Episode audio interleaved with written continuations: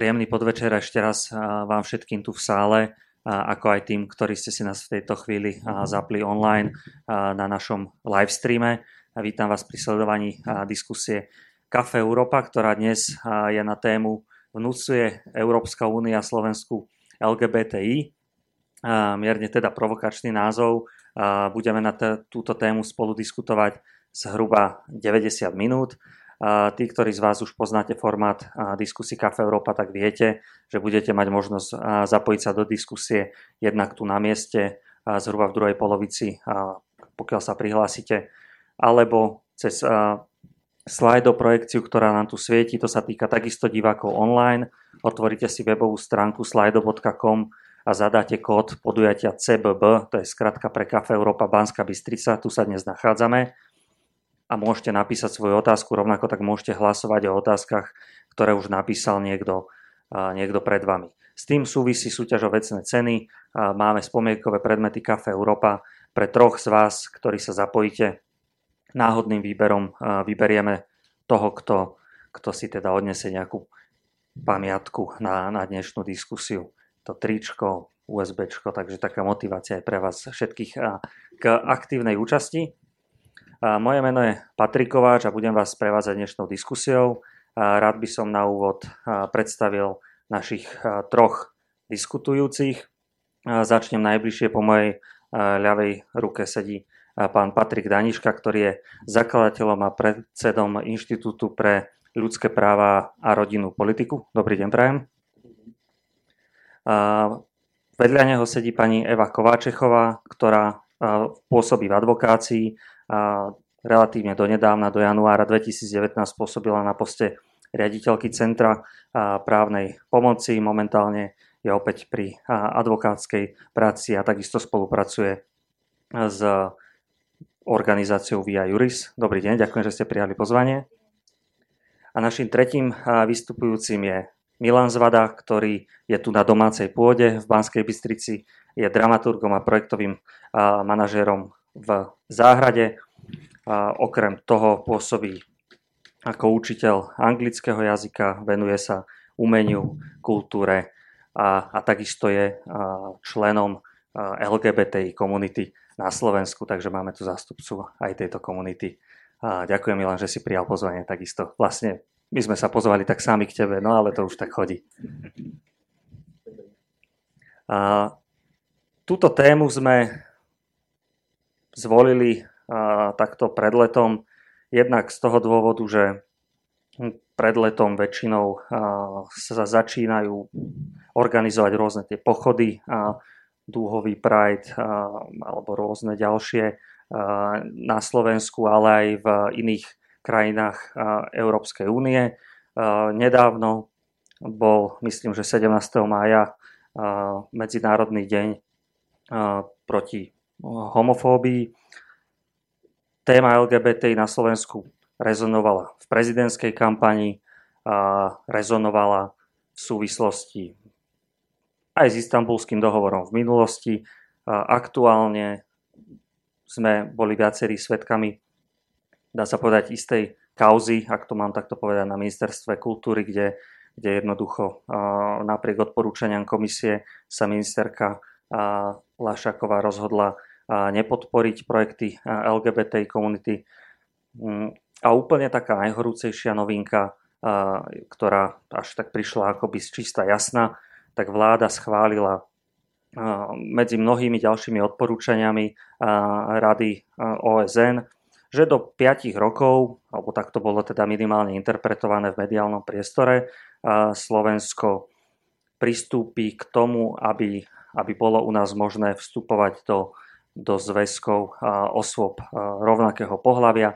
Bol k tomu dovetok, že teda nepôjde určite o manželstvo, pretože to je v rozpore s našou ústavou, ale že teda niečo takéto sa chystá.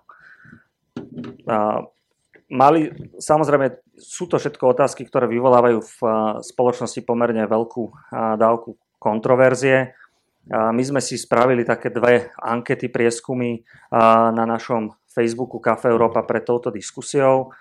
Jedna z nich sa pýtala na to, že či sú či by posilnenie práv LGBTI ľudí na Slovensku malo byť alebo je hrozbou pre väčšinové obyvateľstvo. Tam sa nám zúčastnilo teda 85 respondentov, pričom 89% sa vyjadrilo, že nie. Druhá anketa v súvislosti práve s týmito závermi odporúčaní a teda vlády o registrovaných partnerstvách do 5 rokov, tam sa zapojilo až 158 ľudí, pričom 80% povedalo, že, že sú za, 20% že sú proti. Nejdem hovoriť, že to je teraz reprezentatívny prieskum, lebo vzorka a tak ďalej. Iba to teda vyjadruje, vyjadruje alebo je to možno taký odrazový mostík pre, pre túto našu diskusiu a môžeme sa prípadne k tomu ešte neskôr vrátiť ako som spomínal, ten, ten uh, jún je taký farebný mesiac, čo sa týka nielen, nielen teda týchto aktivít, ale aj rôzne európske inštitúcie. Ja napríklad som zachytil program Erasmus+, ktorý je teda mobilita pre študentov a, a mladých. Si zmenil logo na Facebooku na celé také dúhové, s tým, že tam je informácia uh, o tom, že um, teda akým spôsobom um, treba, treba potom nejak v budúcnosti uh, podporovať LGBT komunity, alebo že to je akoby taká nosná myšlienka toho programu. A takisto na tom Facebooku bolo pomerne veľa pozitívnych, ale aj negatívnych ohlasov. Ja by som sa, pán Daniška, uh, obratil hneď teda na vás. Ako vy vnímate to, že takéto vyjadrenie povedzme tejto dúhovej vlajky zastaví sa premieta do, do lôk európskych inštitúcií, programov. Videli sme to takisto počas tohto dňa proti, proti homofóbii, že celá tá hlavná budova Európskej komisie v Bruseli bola nasvietená s touto, s touto vlajkou. Súhlasíte s takýmto konaním? Nie, nesúhlasím, pretože tá vlajka v sebe nesie veľmi veľa odkazov a niektoré z nich sú nepriateľné, z môjho pohľadu. A kvôli tým nepriateľným, akoby, dvo, kvôli tým messageom, ktoré nesie tá vlajka, ktoré sú, ktoré sú um, nerozumné, tak si myslím, že by ani Európska inštitúcia, ani Slovenská republika, ani, ani iné inštitúcie nemali sa touto vlajkou nejako, nejako um, akože udávať do popredia, uh, používať ju ako symbol, s ktorým sa stotožňujú. Napríklad úplne typická požiadavka LGBT komunity je, aby sa zrovnoprávnili zväzky manželské so zväzkami osob rovnakého pohľavia. Či už ideálne na báze toho, že by sa to volalo manželstvo a keď sa to nedá volať manželstvo, tak niečo podobné, čo bude mať obsahovo náplň manželstva, akurát sa to bude inak volať. Toto podľa mňa je úplne nerozumná požiadavka, ktorá sa komunikuje aj tým, že sa vystaví tá vlajka. Čiže ak Európska únia si vystaví túto vlajku, súčasne s tým podľa mňa komunikuje aj túto, túto politickú požiadavku, ktorá je ideologická, nie je podľa mňa v súlade s nejakou rozumnou rodinnou politikou a považujem to za chybu zo strany Európskej únie. Milan, posunul by som teraz slovo k tebe. Čo pre teba osobne znamená dúhová vlajka vyvesená na inštitúciách povedzme bruselských, ale takisto mm, aj na, na rôznych magistrátnych budovách počas pochodov, povedzme v Bratislave a podobne. Mhm. Tak pre mňa je to v prvom rade akt solidarity. Akt solidarity so skupinou ľudí, ktorá e, teda spoločnosti bola, je aj bude a rád by som možno dal krátky exkurs, hovoril, spomínal ste prajdy, všetci máme ako takú predstavu, ako to vyzerá, teda veľa ľudí pochoduje, všetko to je farebné, je tam veľa hudby, sú tam extravagantne oblečení ľudia. No by som rád upozornil na fakt, že vlastne celá táto tradícia týchto pochodov začala v roku 1969 v jednom Yorkskom klube Stonewall, kde sa stretávali takíto ľudia, samozrejme už dlhé roky predtým a nejak boli tolerovaní. Bývali tam pravidelné policajné razie, oni to nejak na zvykli, hej, vedeli, ohlásili, že prídu. No stalo sa však e, práve v júni, 28. júna roku 1969, preto aj jún je považovaný za ten Pride Month, sa stalo, že tá razia prišla neohlásená a ako to prebiehalo, tak samozrejme, že, že sa mali zalajnovať a legitimovať, ale v tom momente vlastne tí ľudia sa odmietli legitimovať a vytvorili v podstate tento prv, bolo to akt ako takej vzbúry, že nie, my už neznesieme, aby sme boli prenasledovaní za to, kým sme, čo sme, aby sme sa stretávali a toto prerástlo, vlastne bolo to v časti Greenwich v New Yorku do niekoľko dňovej a týždňovej vlastne Act of Resistance ďalších ľudí, susedov a tak ďalej. Hej. Až v roku 1978 začala byť dlhá vlajka používaná vďaka jednej intervencii umelca zo San Francisca. Samozrejme, dlhá Štvorhlavá vlajka je symbolom, keď sa pozrieme na rôzne kontexty a kultúry rôznych vecí. Samozrejme, vždy ide o nejakú rôznorodosť, pestrofarebnosť, tak, takisto mierové posolstvo, že tá vlajka sa začala používať neskôr. Že tomuto, tento akt, čo sa stal v 69. roku, je prirovnávaný aktu uh, pani, ktorá odmietla si sadnúť, uh, teda Černoška odmietla si sadnúť v autobuse dozadu a zostala sedieť vpredu. Že v rámci vývoja ľudských práv uh, na území USA je naozaj tento akt považovaný za, za historický. A ako vidíme, celá, celé toto hnutie, LGBT hnutie Prideov sa rozšírilo do demokratických krajín. A by, takisto by som zdôraznil rád fakt, že, že od Prahy na západ teda sa prajdy vnímajú inak na úrovni aj samozprávy aj obce štátu, od Prahy na východ sa opäť vnímajú inak. Keby na ten východ sú tie prajdy sprevádzané práve e, narratívom o tom, že táto skupina ľudí ohrozuje spoločnosť e, a tak ďalej, a tak ďalej. Majú nelegitímne požiadavky, chcú nadpráva a tak ďalej, o čom pán Daniška tiež spomínal.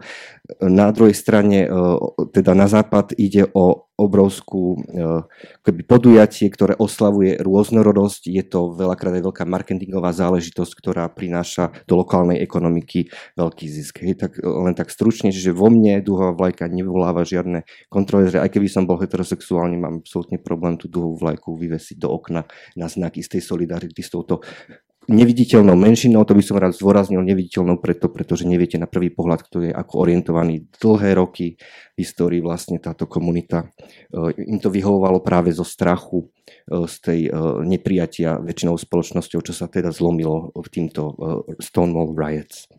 Čiže pre teba akoby nie je kľúčový ten ten, tá symbolika, čo pán Daniška povedal, že povedzme sú tie rôzne požiadavky, o ktorých možno ešte budeme ďalej diskutovať, že skôr za tým vidíš túto solidaritu a toleranciu. Solidaritu, ale tak nesúhlasím s tým, čo hovorí pán Daniška, že sú to nejaké nelegitímne požiadavky, ktoré by e, nejak nabúrávali e, fungovanie väčšiny alebo fungovanie heterosexuálnych zväzkov alebo nebodaj detí, hej, to je takisto mi často sa používa, že teda by homosexuáli nemali byť ani učitelia a byť v kontakte s deťmi, lebo by si náhodou ich demoralizovali a tak ďalej.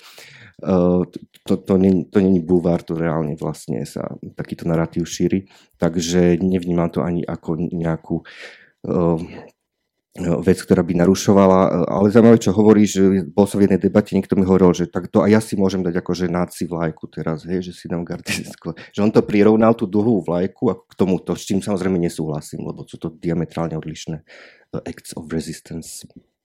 Pani Kováčechová, je toto v poriadku, že sa takýmto spôsobom komunikujú a podstate do istej miery aj politické požiadavky nejakej skupiny obyvateľov a žijúcich, pričom sa na druhej strane hovorí, že téma rodinej politiky a, vzťahov a jednoducho manželstva a podobne, že to je výhradná právomoc členských štátov. To je akoby vždy taká tá línia, že to každý povie, že to tak je.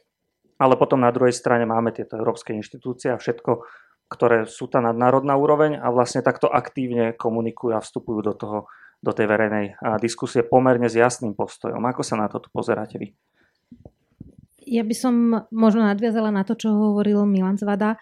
Z môjho pohľadu ide takisto o vyjadrenie určitej solidarity s menšinou, ktorá zatiaľ v súčasnosti v časti krajín Európskej únie, keď sa bavíme teda o, o tomto geografickom priestore, nepožíva rovnaké práva, ako požíva väčšina.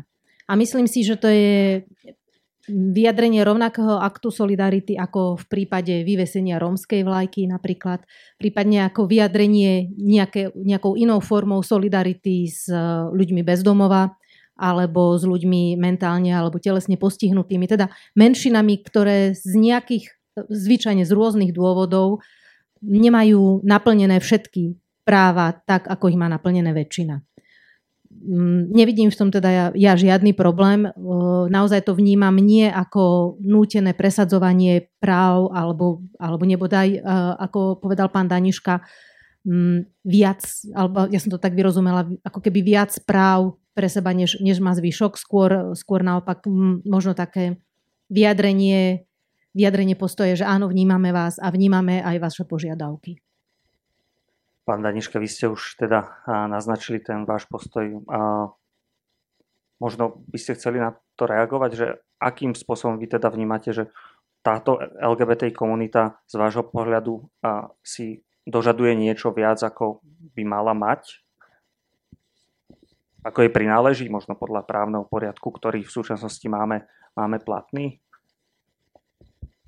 Um podľa mňa tá, tá spleť tých požiadaviek alebo um, no, povedzme politických cieľov je rôzna a časť tých požiadaviek uh, môže byť úplne legitímna. Napríklad um, si myslím, poviem príklad, hej, že príde uh, človek, ktorý je uh, homosexuálne cítiaci do reštaurácie, objedná si kofolu alebo teda nejaký nápoj a e, čašník ho odmietne obslúžiť, lebo povie, že homosexuál neobsluhujem, choď preč. Hej. Keby sa toto stalo, tak je to diskriminácia, proti ktorej treba bojovať. Hej. Ale čo sa stalo napríklad e, v Amerike, bolo, že prišiel človek, ktorý si dal objednať e, tortu, zákusok, na ktorej chcel, aby bolo napísané, že podporujem homosexuálne manželstvo. A ten, ten výrobca tých tort, ten človek mu povedal, že že on to nevyrobil, lebo on sa s tým politickým e, odkazom nestotožňuje on nechce byť súčasťou e, nejakej politickej, e, politického hnutia alebo názorového hnutia, s ktorým sa nestotožňuje odmietol to. A oni ho obvinili z diskriminácie na základe sexuálnej orientácie.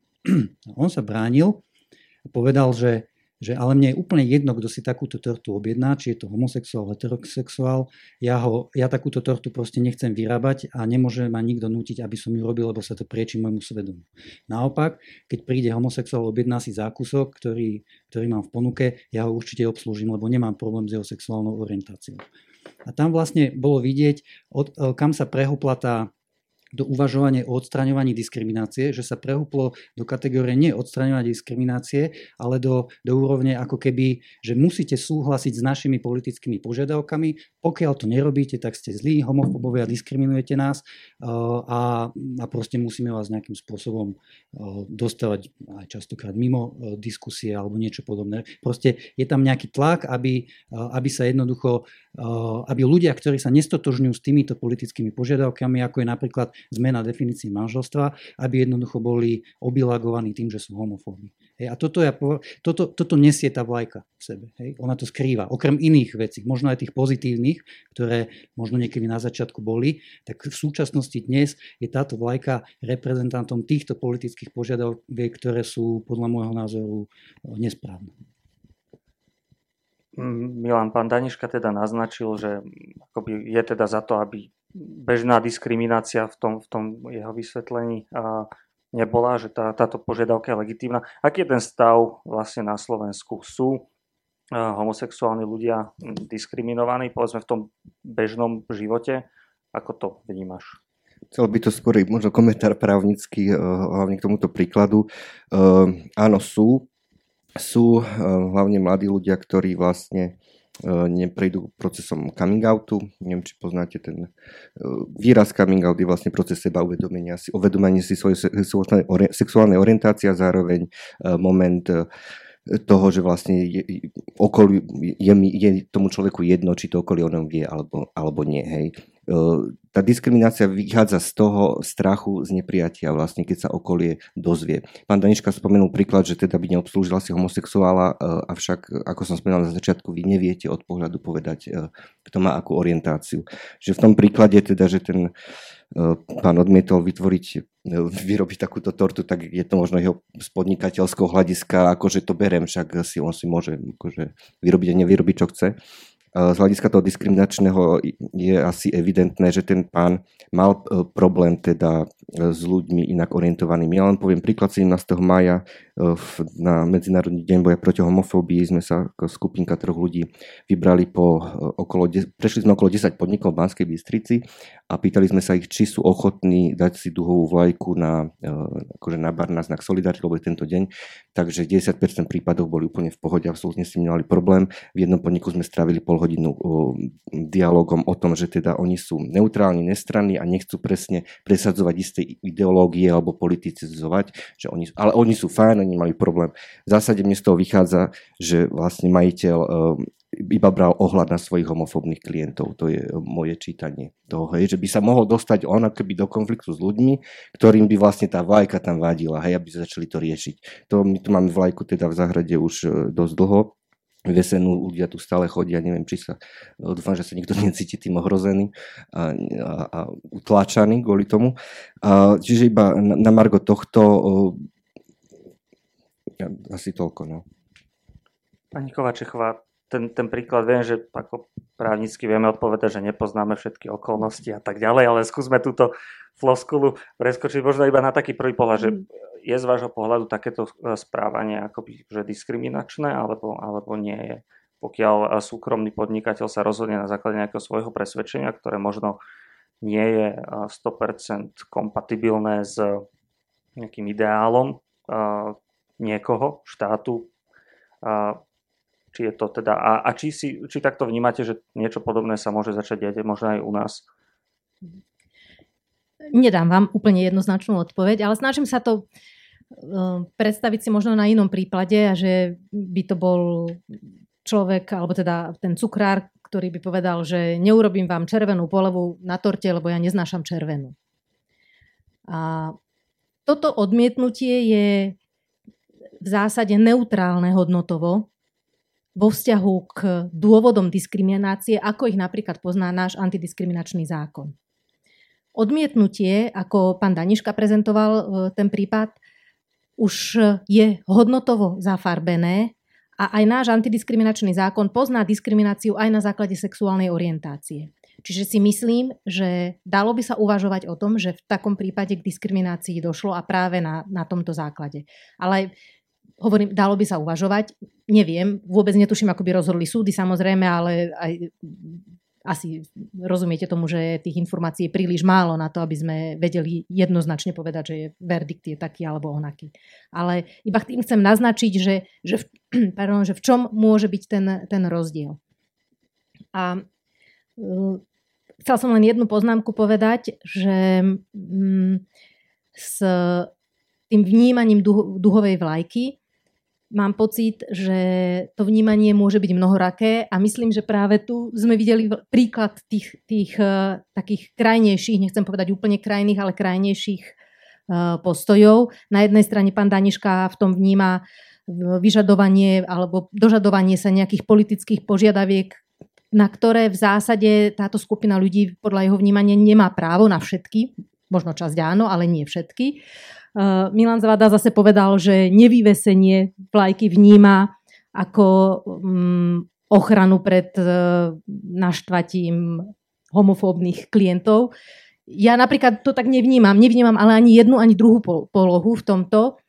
Eh, že možno, možno je dobré, a preto si myslím, že je dobré aj, aj takáto diskusia, že snažiť sa uvažovať o, o symboloch, ktoré sa používajú, lebo sú veľmi dôležité.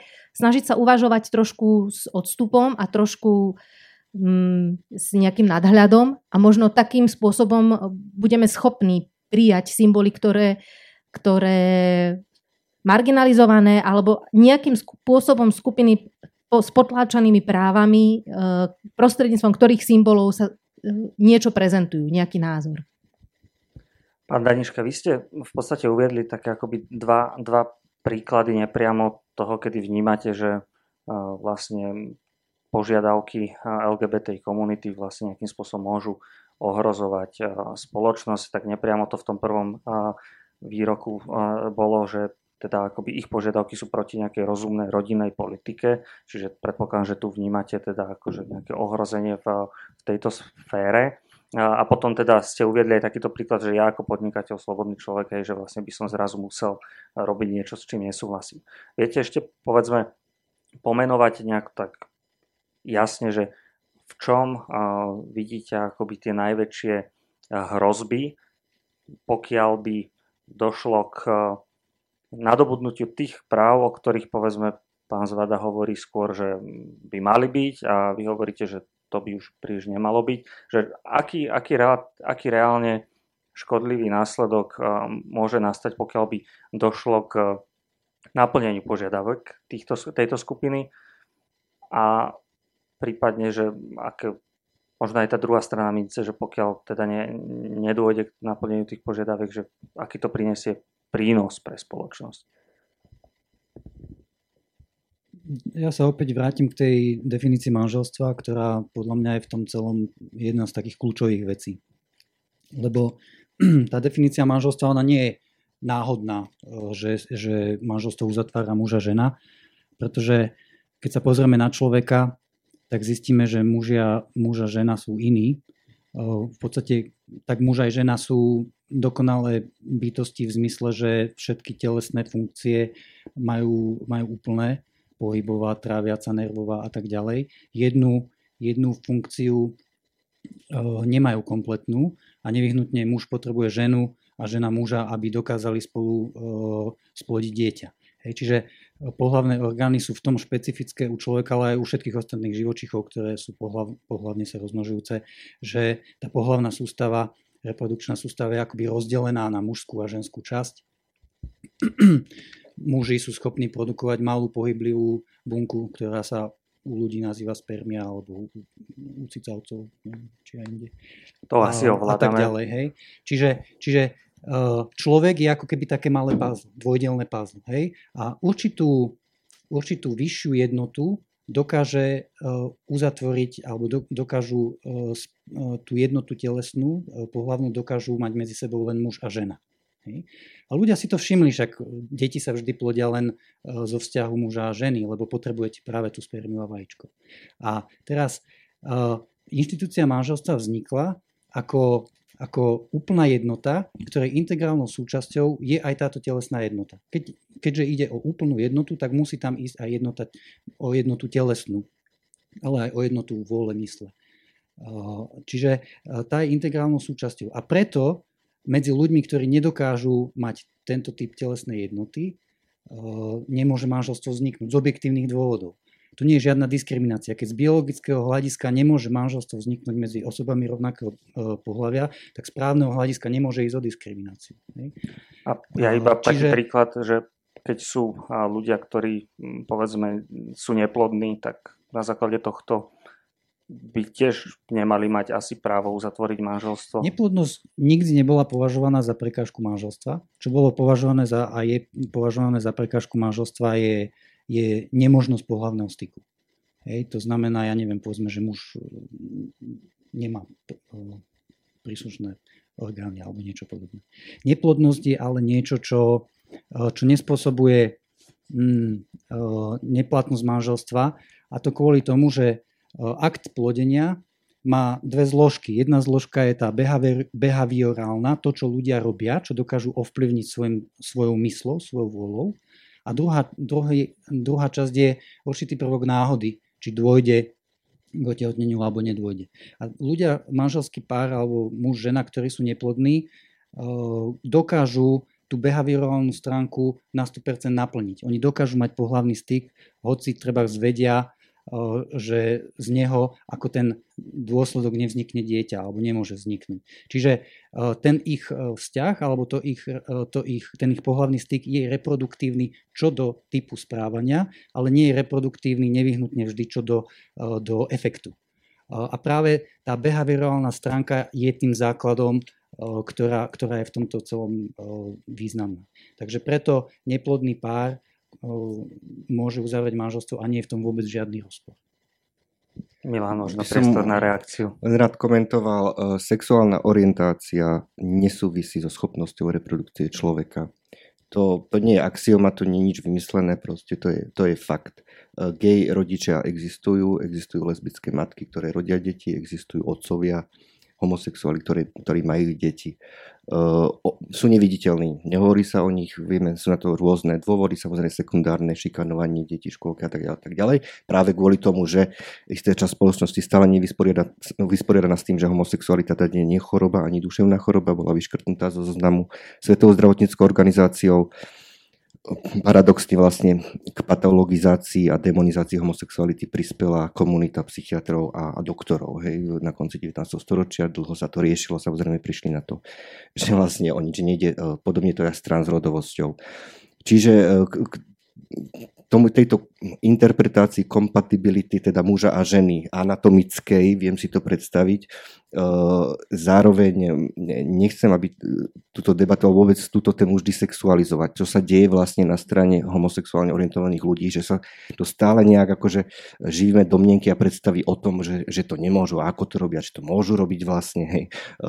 Proste môžu, sú plodní, tí, aj títo ľudia, istá časť spoločnosti a takéto rodiny existujú. Či už ich niekto nazve netradičné, nezriadené alebo hriešné, to je opäť názor e, istej skupiny ľudí v rámci demokracie, slobody jednotlivca a ľudskej dôstojnosti, ľudských práv, absolútne ním žiadny dôvod, aby proste uh, homosexuálni rodičia vlastne nemali deti. Hej. Oni vždy mali, budú mať a aj majú. Hej. To, že ich právny teda legislatívny systém to nejak ako ne, nezachytá, alebo aj zachytáva veľakrát, hej, sú proste manželstva e, na oko heterosexuálne a muž, neviem, 30 40 um, teda príde k tomu coming outu, si uvedomí teda, že tu, tá orientácia bola iná, samozrejme pod rôznymi inými faktormi, životnými, skúsenostnými, prečo teda to o tom nevedel skôr, prečo to potláčal a tak ďalej.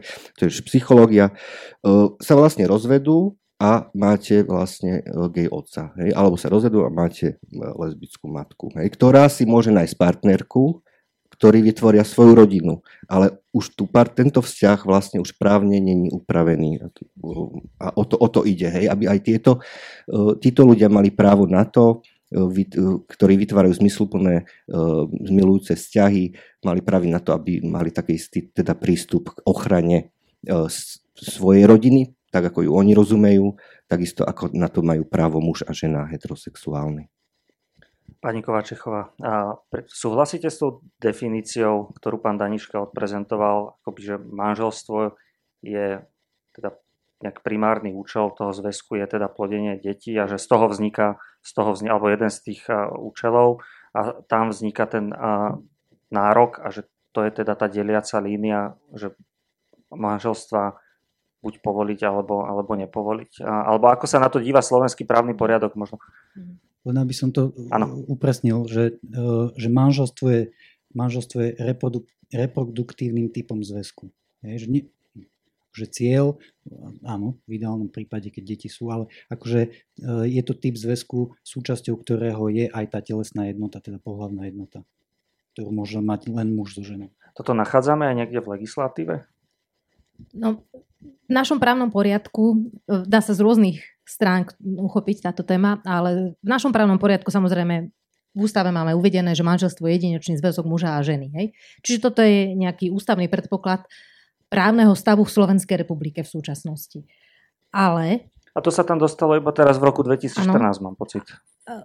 Relatívne áno, nedávno. nedávno. Ale ja ne, nesúhlasím s tým, že, alebo s, to, s tým vymedzením manželstva, ako pán Daniška ho vymedzuje a náš právny poriadok inak ho ani, ani takýmto spôsobom nevymedzuje, lebo to samozrejme okamžite prináša ďalšie otázky, pretože sú heterosexuálne páry, ktoré sa rozhodnú nie, že sú neplodné, ktoré sa rozhodnú, že nechcú mať deti z tisíc dôvodov. Sú páry, ktoré dokonca nemôžu pohľavne spolu žiť z nejakých dôvodov, hej, pretože nejaká fyzická predispozícia alebo čokoľvek. Zase to samozrejme nie je dôvod, pre ktorý by nemohli žiť v manželstve, keď hovorím aj o heterosexuálnych pároch. Ale myslím si, čiže toto je, toto je jedna odpoveď, že myslím, že to je veľmi, veľmi zúžené a skôr také kultúrne ako právne vnímanie manželstva ako zväzku ale ja by som možno, že sa vrátila ešte o krok späť, eh, lebo zúžovať požiadavky LGBT komunity na to, že chcú žiť v manželstve a nič iné, o nič iné im nejde, len o život v manželstve, si myslím, že je nesprávne a svojím spôsobom aj nespravodlivé voči tej komunite, pretože tá komunita má z môjho pohľadu mnohé požiadavky a mnohé oprávnené požiadavky na vyplnenie takého legislatívneho vákua, ktoré im mimoriadne komplikujú život. Hej, sú to veci, ktoré sa týkajú, ale zaujímavé je, nie len LGBTI komunity, ale týkajú sa aj e, párov, heterosexuálnych párov, ktoré nežijú v manželstve. To je napríklad právo nahliadať do zdravotnej dokumentácie, dedické právo, eh, nejaké práva vyplývajúce z pracovnoprávnych vzťahov, kedy môže, nemôže sa uvoľniť eh, zo zamestnania z dôvodu svojho partnera a podobne. Čiže máme v našom právnom poriadku niekoľko takýchto dier, ktoré postihujú vlastne akékoľvek páry žijúce mimo manželstva. Môžem sa vás pýtať, manžel môže nahliadať do zdravotnej dokumentácie svojej manželky? Pokiaľ viem, tak uh, môže. Jedine, že by to teda manželka vyslovne, vyslovne zakázala, ale uh, asi predtým, než záleží od toho, aká je to situácia. Hej, ak manželka nemôže komunikovať alebo vyjadriť nejakým spôsobom svoj názor, tak manžel môže byť informovaný o tom. Manžel môže nahliadať do zdravotnej dokumentácie svojej manželky, ak má e, notársky overené plnomocnstvo. Prečo by to, to, to prečo by to homosexuálne páry mali mať, keď to manželia nemajú, nechápem. Ja by som možno hmm. toto vstúpil a vlastne výbor pre takisto, práva... Takisto homosexuálne páry môžu také, takým istým spôsobom dosiahnuť, že budú na, nahliadať do zdravotnej dokumentácie ako manželia. Áno, pán Daniška, ja len teda uh, hovoríme ja teraz o jednom konkrétnom veciach. Prí, prípade. Ja by som možno uh, práve výbor pre práva LGBT osôb uh, pri ministerstve spravodlivosti uh, vydal nedávno uh, takýto zoznam právne neupravených životných uh, situácií nezosobášených párov, čiže teda to hovoria ako homosexuálnych alebo heterosexuálnych. Je tu dokopy 35 situácií od teda vzájomného zastupovania v bežných veciach, informácie o zdravotnom stave partnera v zátvorke po smrti, čiže zrejme takto, ochrana osobnosti po smrti partnera, bezpodielové spoluvlastníctvo, nároky na vzájomné výživné, a sú tu tie voľná a sú tu ďalšie. Čiže takýchto situácií zrejme, zrejme je viacero. A, a hovorila som o viacerých, hej. Hej, čiže asi, asi sú teda tieto situácie. A myslíte si, že bolo by dobré, povedzme, nájsť, uh, nájsť nejaký teda iný model, keď hovoríme o tom manželstve, uh, tak ako je definované v ústave, uh, zväzok muža a ženy, uh, práve nejaký iný typ uh, zväzku alebo nejakej, nejaký akoby nejakého právneho vzťahu vyslovene, ktorý by umožnil povedzme týchto 35 bodov, ktoré sú tu dnes uvedené, že sú problematické riešiť, alebo je to pre vás akože no-go celkovo, že nedá sa o tom baviť? Ak má mať, takto manželstvo má nejaký, je považované za špeciálnu inštitúciu v niečom privilegovanú, významnú. Aj preto je v ústave pomenované, že, že manželstvo sa všestranne chráni a napomáha sa jeho dobru. Čiže očakáva sa, je ústavný mandát, že manželstvo určité špecifické privilegia, alebo manželia v tom vzťahu určité špecifické privilegia postavenie mať budú. Ak by sme všetko zrovnali, potom o čom je tá veta v ústave? To by nedávalo zmysel, ak by nejaké iné inštitúty, to je jedno, či uh, homosexuálne alebo nejaké iné inštitúty mali presne ten istý rozsah práv ako manželia, uh, tak potom by to nedávalo zmysel vôbec takáto veta v ústave. Čiže určitý rozdiel je na mieste. Pre, práve preto, že štát oceňuje prínos manželstva uh, pre spoločnosť.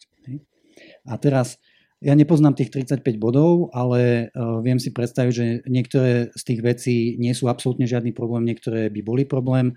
Uh, myslím si, že drvia väčšina vecí takých občanskoprávnych sa dá zariadiť uh, už existujúcimi inštitútmi občianského práva. Niektoré veci, napríklad to sociálne zabezpečenie a podobne zo strany štátu nie, ale ja by som chcel teraz položiť takú otázku, že prečo sa homosexuálne páry chcú porovnávať s manželmi? Prečo sa neporovnávajú napríklad eh, s, s dvoma priateľmi, ktorí nežijú sexuálne, ale zdieľajú svoju domácnosť, svoj život, starajú sa o seba, chcú spolu zostarnúť, chcú sa o seba možno dediť po sebe, ale nie sú homosexuálni partnery a oni by nemali mať nejakú, nejaké možnosti upraviť si občansko, občanskoprávne vzťahy. Prečo sa, po, prečo sa chcú porovnávať práve s manželstvom, ktoré sme hovorili, že má špecifické poslanie? Ale áno, existujú aj situácie, že v domácnosti žije viacej osôb. To nemusia byť len homosexuálni partnery. To môžu byť priatelia, to môže byť skupina ľudí a podobne, ktorí si potrebujú vzájomne upraviť nejaké vzťahy.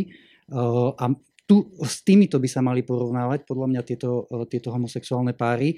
A ak je nejaký nedostatok e, v našom občianskom práve alebo v, v iných oblastiach, tak ho odstrániť takým spôsobom, že to pomôže všetkým ľuďom, ktorí e, zdieľajú e, spoločne domácnosť, nielen homosexuálnym partnerom, ale všetkým, ktorí potenciálne môžu ťažiť z takej úpravy občianského práva.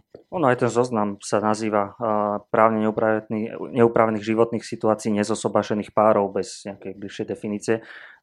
Milan, otázka teda mhm. myslím, že veľmi jasná, prečo? Nehovoril by som, že je o porovnávanie, len e, úplne čisto pragmaticky, na čo majú dvaja muži alebo dve ženy, ktorí sa rozhodnú spolu žiť, e, vytvoriť rodinu, e,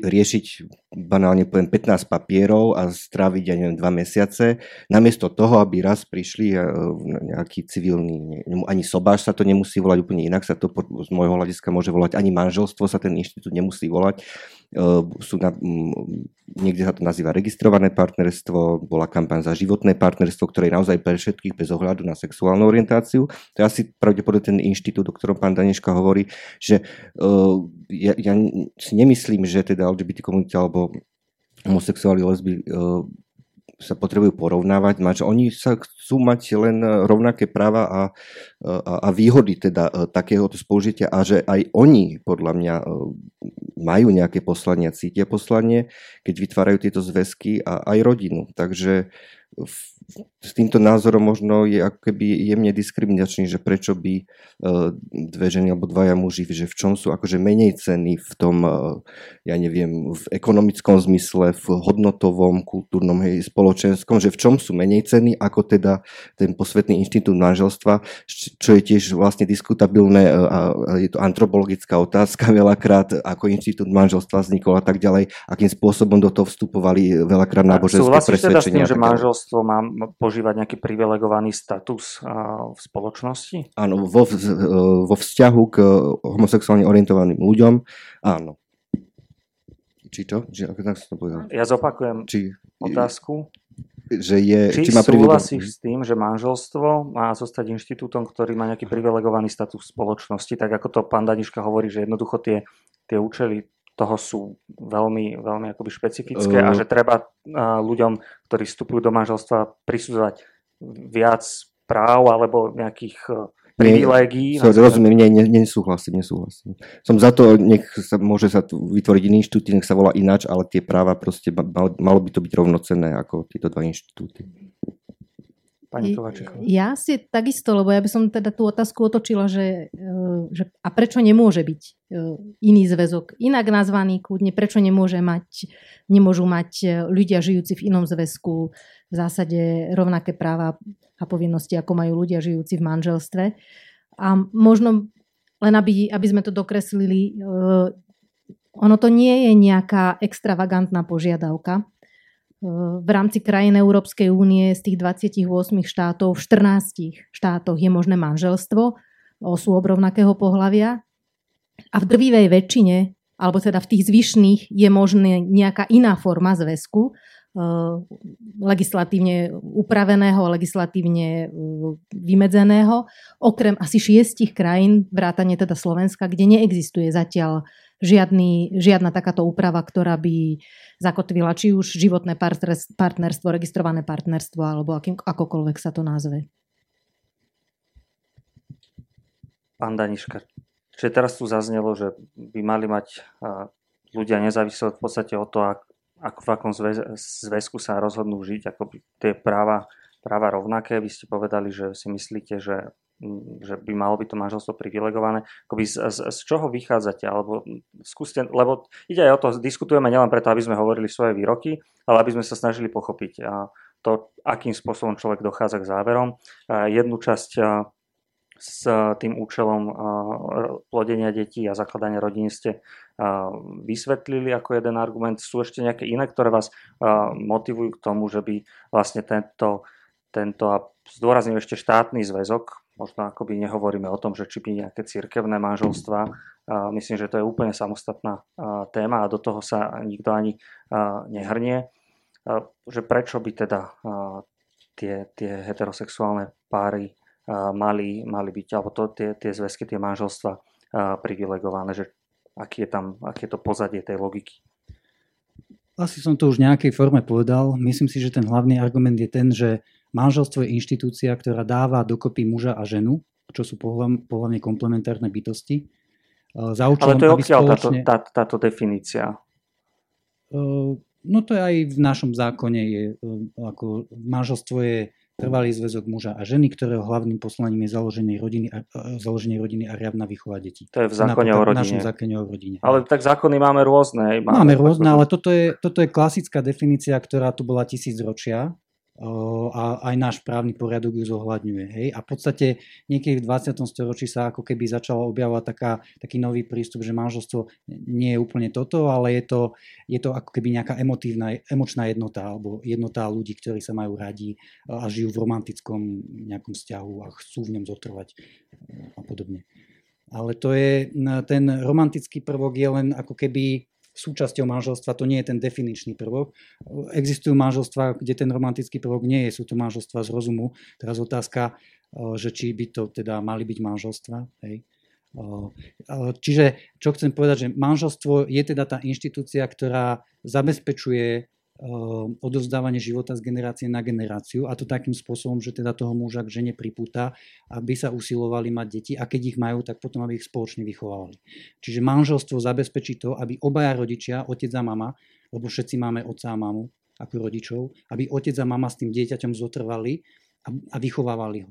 A takto sa, v takomto prostredí sa tým deťom darí najlepšie. Hej?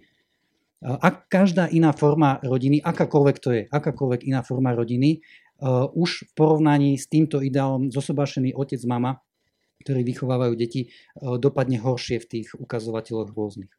Uh, K tomu máte teda, nejaké dáta, ja len teraz, akože, lebo po, je to pomerne silný výrok, ja osobne neviem. Teda to, to úplne mám k tomu dáta, je ich, ako týchto štúdií, takých reprezentatívnych, ktoré by mali v tej random vzorke veľkej na celej populácii nie až tak veľa ale ten dlhodobý výskum, ktorý porovnáva rôzne typy zväzkov, beží od, no, už od polovice 20. storočia a tam bolo vidieť, že všetky ostatné formy, okrem tohto intact marriage sa to volá, mali nejaké, nejaké horšie výsledky a v poslednej dobe sa objavujú aj tie výskumy založené na tých reprezentatívnych vzorkách, ktoré už majú aj nejaké, nejaké, nejaký podiel detí, ktoré vyrastali so svojimi homosexuálnymi rodičmi, alebo ich rodičia, niektorí z nich povedzme boli homosexuál. Ja si, prepačte, že vám a... toto vstupujem, ale podľa mňa tu hovoríme tak strašne teraz vágne, že veľmi ťažko sa s týmto polemizuje, lebo až, až mi to tak nejak vnúcuje povedať, že aj ja zase poznám iné štúdie. Uh, ne... Na každý paper je proti paper. Áno, Mám. možno. To, to sedí.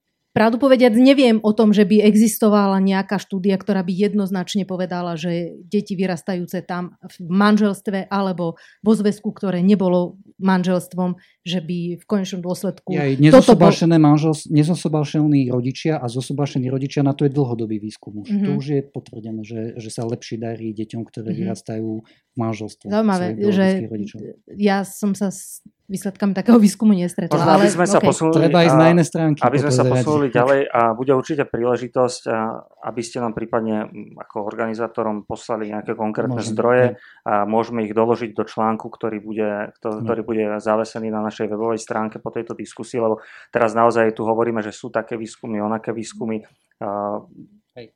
Tak dopoviem ten argument, že dieťa pre dieťa je najlepšie, keď vyrastá so svojimi rodičmi. A práve to manželstvo zabezpečuje jednak, že sa tie deti budú rodiť, má to tomu napomôcť, a jednak, že tí rodičia spolu zotrvajú a budú ho vychovávať. Preto to, podľa mňa, to manželstvo si zaslúži, zaslúži vstup aj štátu, Hej, nie vždy v štát vstupoval do manželstva, ale ja si myslím, že je správne, keď štát uznáva manželstvo a ako naša ústava hovorí, napomáha jeho dobru, alebo tak nejak je tá formulácia. Práve preto, že táto inštitúcia, e, taká základná rodinná inštitúcia je strašne dôležitá e, pre, pre celú spoločnosť. Pre, to je ten legitimizačný dôvod, prečo manželia majú určité špecifické postavenie e, v porovnaní so všetkými ostatnými. Všetci ostatní samozrejme majú rôzne potreby, práva a tak ďalej, ale mali by sa ako keby vzájomne porovnávať, nie s tým manželstvom, ktoré, ktoré je v niečom špecifické.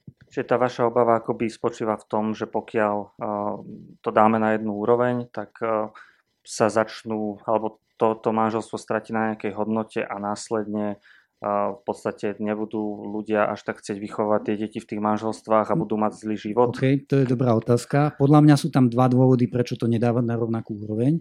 Jeden dôvod je ten, že je dobré, aby e, štát vysielal signál, že manželstvo naozaj je tou špeciálnou inštitúciou a toto je jeden zo spôsobov, ako to komunikuje. Naopak, keby povedal, že ten, ten, ten inštitút je rovný manželstvu, tak vlastne zahmlí ten skutočný rozdiel e, v kvalite tých, e, tých, tých vzťahov. To je prvý moment. A druhý moment je, že podľa mňa štát by sa nemal miešať do súkromných životov ľudí, pokiaľ to nie je nevyhnutné kvôli deťom to nevyhnutné je. Preto štát, je legitimné, aby štát povedal mužovi, že ty sa nemôžeš rozviesť a, a musíš zostať so svojou ženou, čiže stabilita manželstva. Uh, budeš s nimi žiť, budeš sa o nich starať, pretože to Vy je rodina. Vy povedzme aj zakázali rozvody? Z tohto... Ja by som zakázal rozvody veľmi rád, ale žiaľ Bohu, to, to nie je úplne Áno. v súčasnosti politicky priechodné, by som povedal. Možno, možno ani ale... spoločensky? Jasné. Asi ani spoločensky. Ale stabilita manželstva je oficiálne uznávaná hodnota, aj keď teda je narušená možnosťou rozvodu a zvlášť súdnou praxou, ktorá z toho spravila formalitu. Náš, naša definícia zákona hovorí, že ak je manželstvo natoľko závažne trvalo rozvrátené, že sa nedá očakávať, že budú žiť spolu, vtedy sa môže rozvieť, ale v skutočnosti sa rozvádza na prvom pojednávaní. No, ale to sme odbočili. A druhý dôvod, e, ktorý som povedal, že prečo by, manžel, prečo by štát nemal vstupovať takýmto spôsobom do vzťahov iných ako manželstvo, je ten, že tam nemá čo štát robiť. Štát nemá regulovať nežnosť. Hej? V prípade manželstva to má svoje opodstatnenie, ale nie kvôli tomu, že tam je láska a nežnosť medzi tými manželmi, ale preto, že to je rodina, v ktorej sú deti alebo ktorá je nastavená na to, aby tam boli deti. Ale v iných vzťahoch sa podľa mňa nemá čo miešať do súkromných životov ľudí tak, že im povie, dobre, zaregistrujeme, že ty máš tohoto rád a budeš s ním bývať a, a a zakážeme ti povedzme, alebo obmedzíme ťa v tom, že chceš e, teraz niekým iným, musíš sa najskôr rozviesť a podobne. Hej? Čiže do týchto vzťahov podľa mňa štát nemá vstupovať, pretože tam ten legitimizačný prvok nie je. Dobre, ak ešte krátka reakcia z vašej strany a potom by som sa rád posunul ďalej, pretože už sme v podstate dosť veľa času strávili touto diskusiou o manželstve, ale je to na druhej strane veľmi aktuálna téma aj v súvislosti s tými poslednými informáciami o, o tých odporúčaniach Rádio SN, takže neviem, že či ešte chcete nejakým spôsobom reagovať. No, tak, také inšpiratívne to bolo, že mi z toho vychádza teda, že to manželstvo je istou zárukou ako keby toho správnej výchovy, a, a všetkého, čo si náleží, ale ja s tým nemôžem súhlasiť, pretože vždy, sú to, vždy sa jedná o dvoch individuálnych ľudí, ktorí majú určité charaktery správania a tak ďalej a nejaký formálny inštitút alebo možno rituál, zväzok vlastne nemôže zabezpečiť to, ak, akí tí ľudia sú, ako sa budú správať, alebo aj k deťom. Hej. Ja mám asi dve poznámky že stále to tak nejak zužujeme na to, že, že manželstvo, hoci hovoríme o tom, že nemusí vôbec o manželstvo, naopak, nech je to nejaká iná forma. Uh, prvá poznámka ešte stále nejak mi nedá s tým, že deťom sa lepšie darí v manželstve ako, ako v inom zväzku milujúcich rodičov. Ja absolútne podpisujem vašu tézu, že najlepšie je deťom so, so svojimi milujúcimi rodičmi.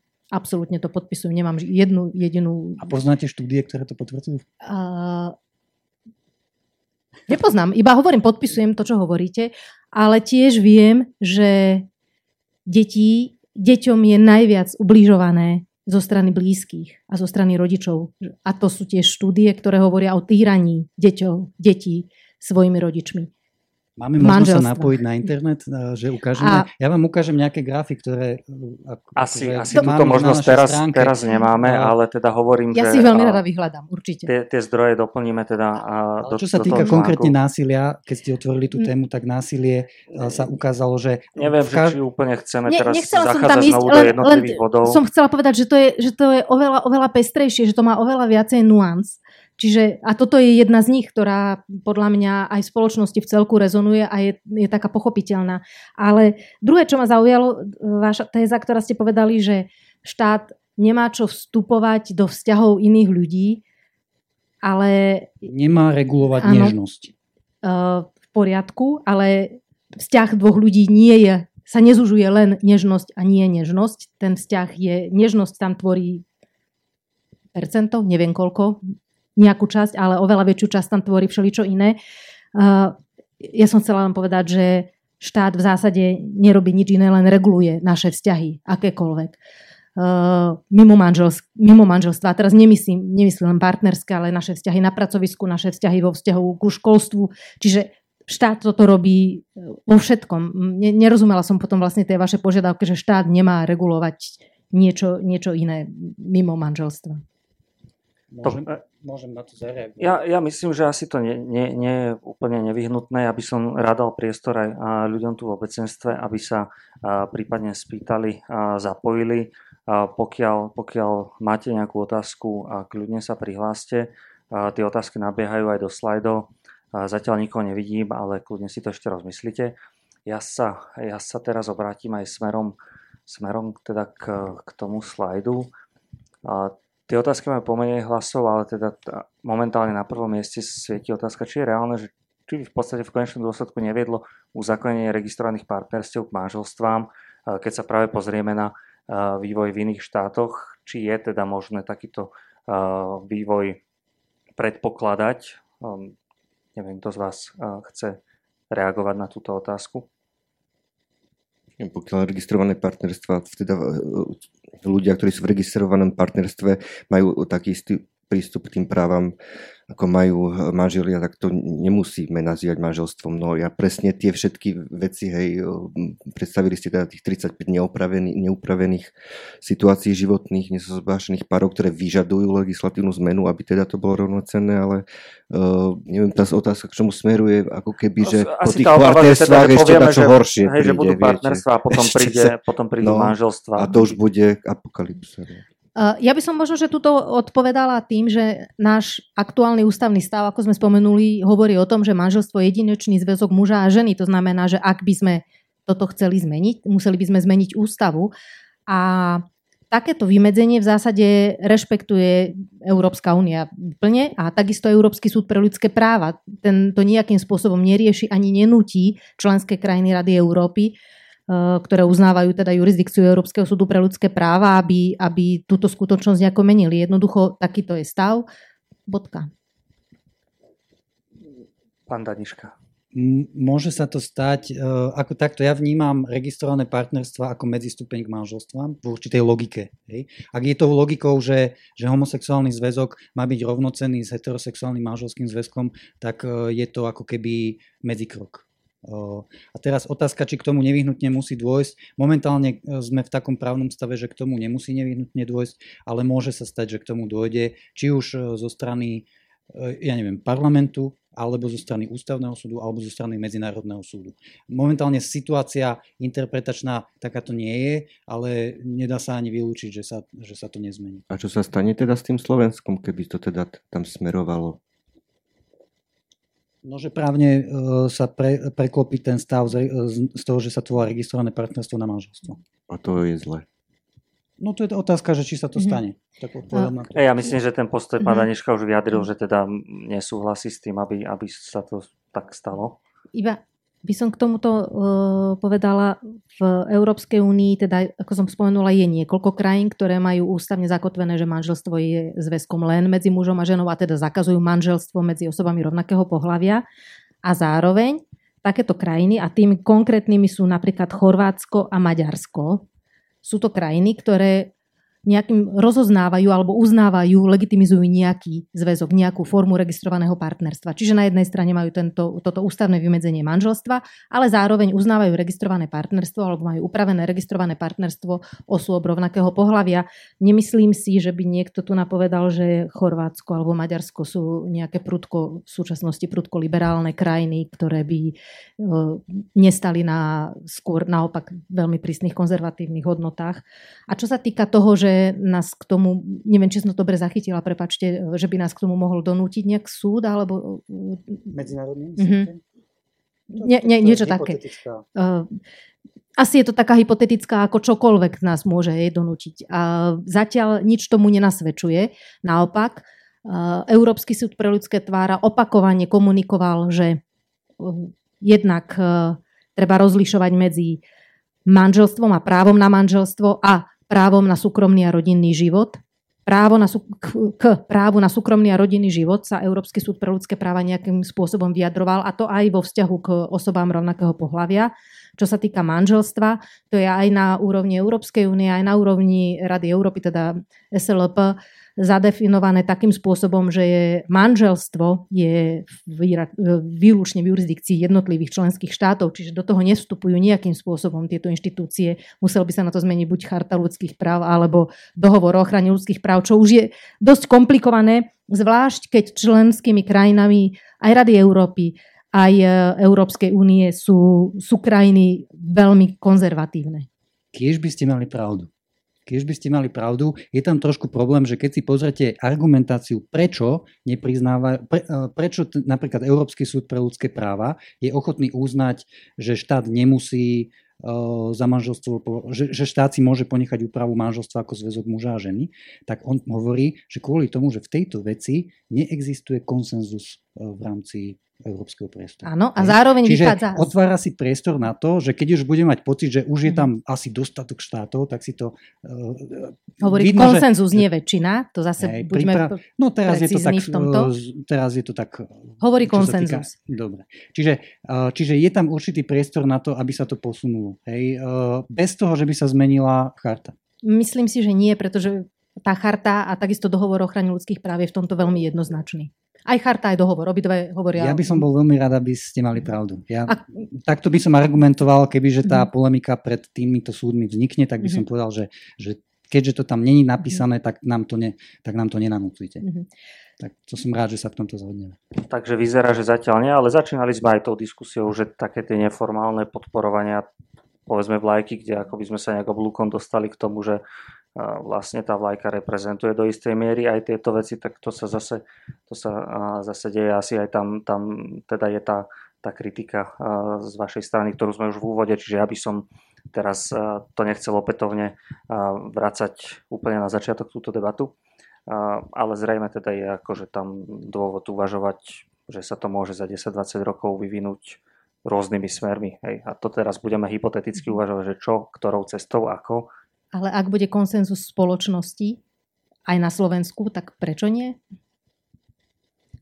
To je možno otázka. Hej, že prečo, prečo, prečo nie? A teda, ale zdá sa, že zatiaľ ten konsenzus, konsenzus asi, asi ešte nemáme, aj keď teda tá naša anketa bola celkom taká optimistická, ale hovorím, že, alebo pesimistická. Ešte máme toho, pestré názory. Ešte máme pestré názory, veď to je dobré. A na druhej strane, povedzme, Teraz neviem, či presne tá druhá otázka sa týka LGBT, že agentúra FRA hovorí o LGBT právach ako základných ľudských právach. Je to z právneho hľadiska pravda, že nie je to subjektívna interpretácia? Pýta sa, pýta sa anonym.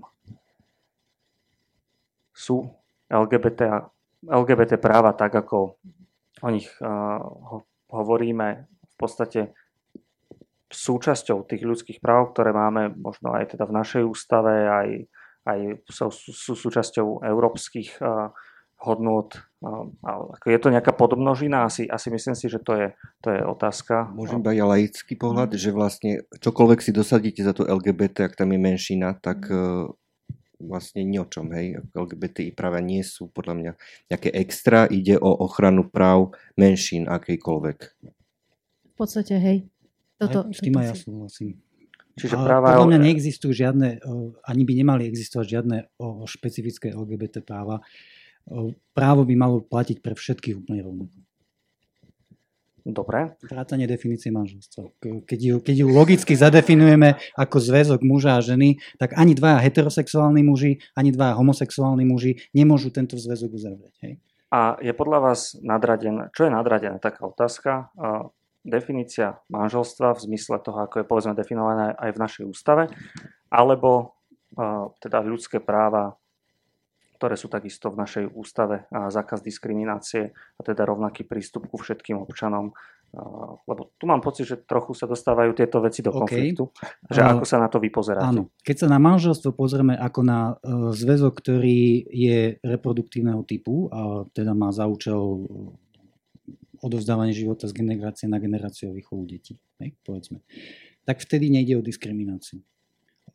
Keď je tam ten prvok jednoty pohlavnej ako integrálna súčasť manželstva, tak nejde o diskrimináciu. Ak by sme za manželstvo považovali nejaký láskyplný vzťah dvoch ľudí, ktorí sa majú radi a chcú spolu žiť, tak vtedy by to bola diskriminácia. Ale podľa mňa takáto definícia manželstva by bola stratou a ochudobnením, pretože tá definícia manželstva ako, ako úplnej jednoty eh, dvoch osôb je, eh, je oveľa dôležitejšia, lebo to je takto, to je určité objektívne dobro, ktoré existuje, ten, tá úplná jednota dvoch osôb, vrátanie telesnej jednoty.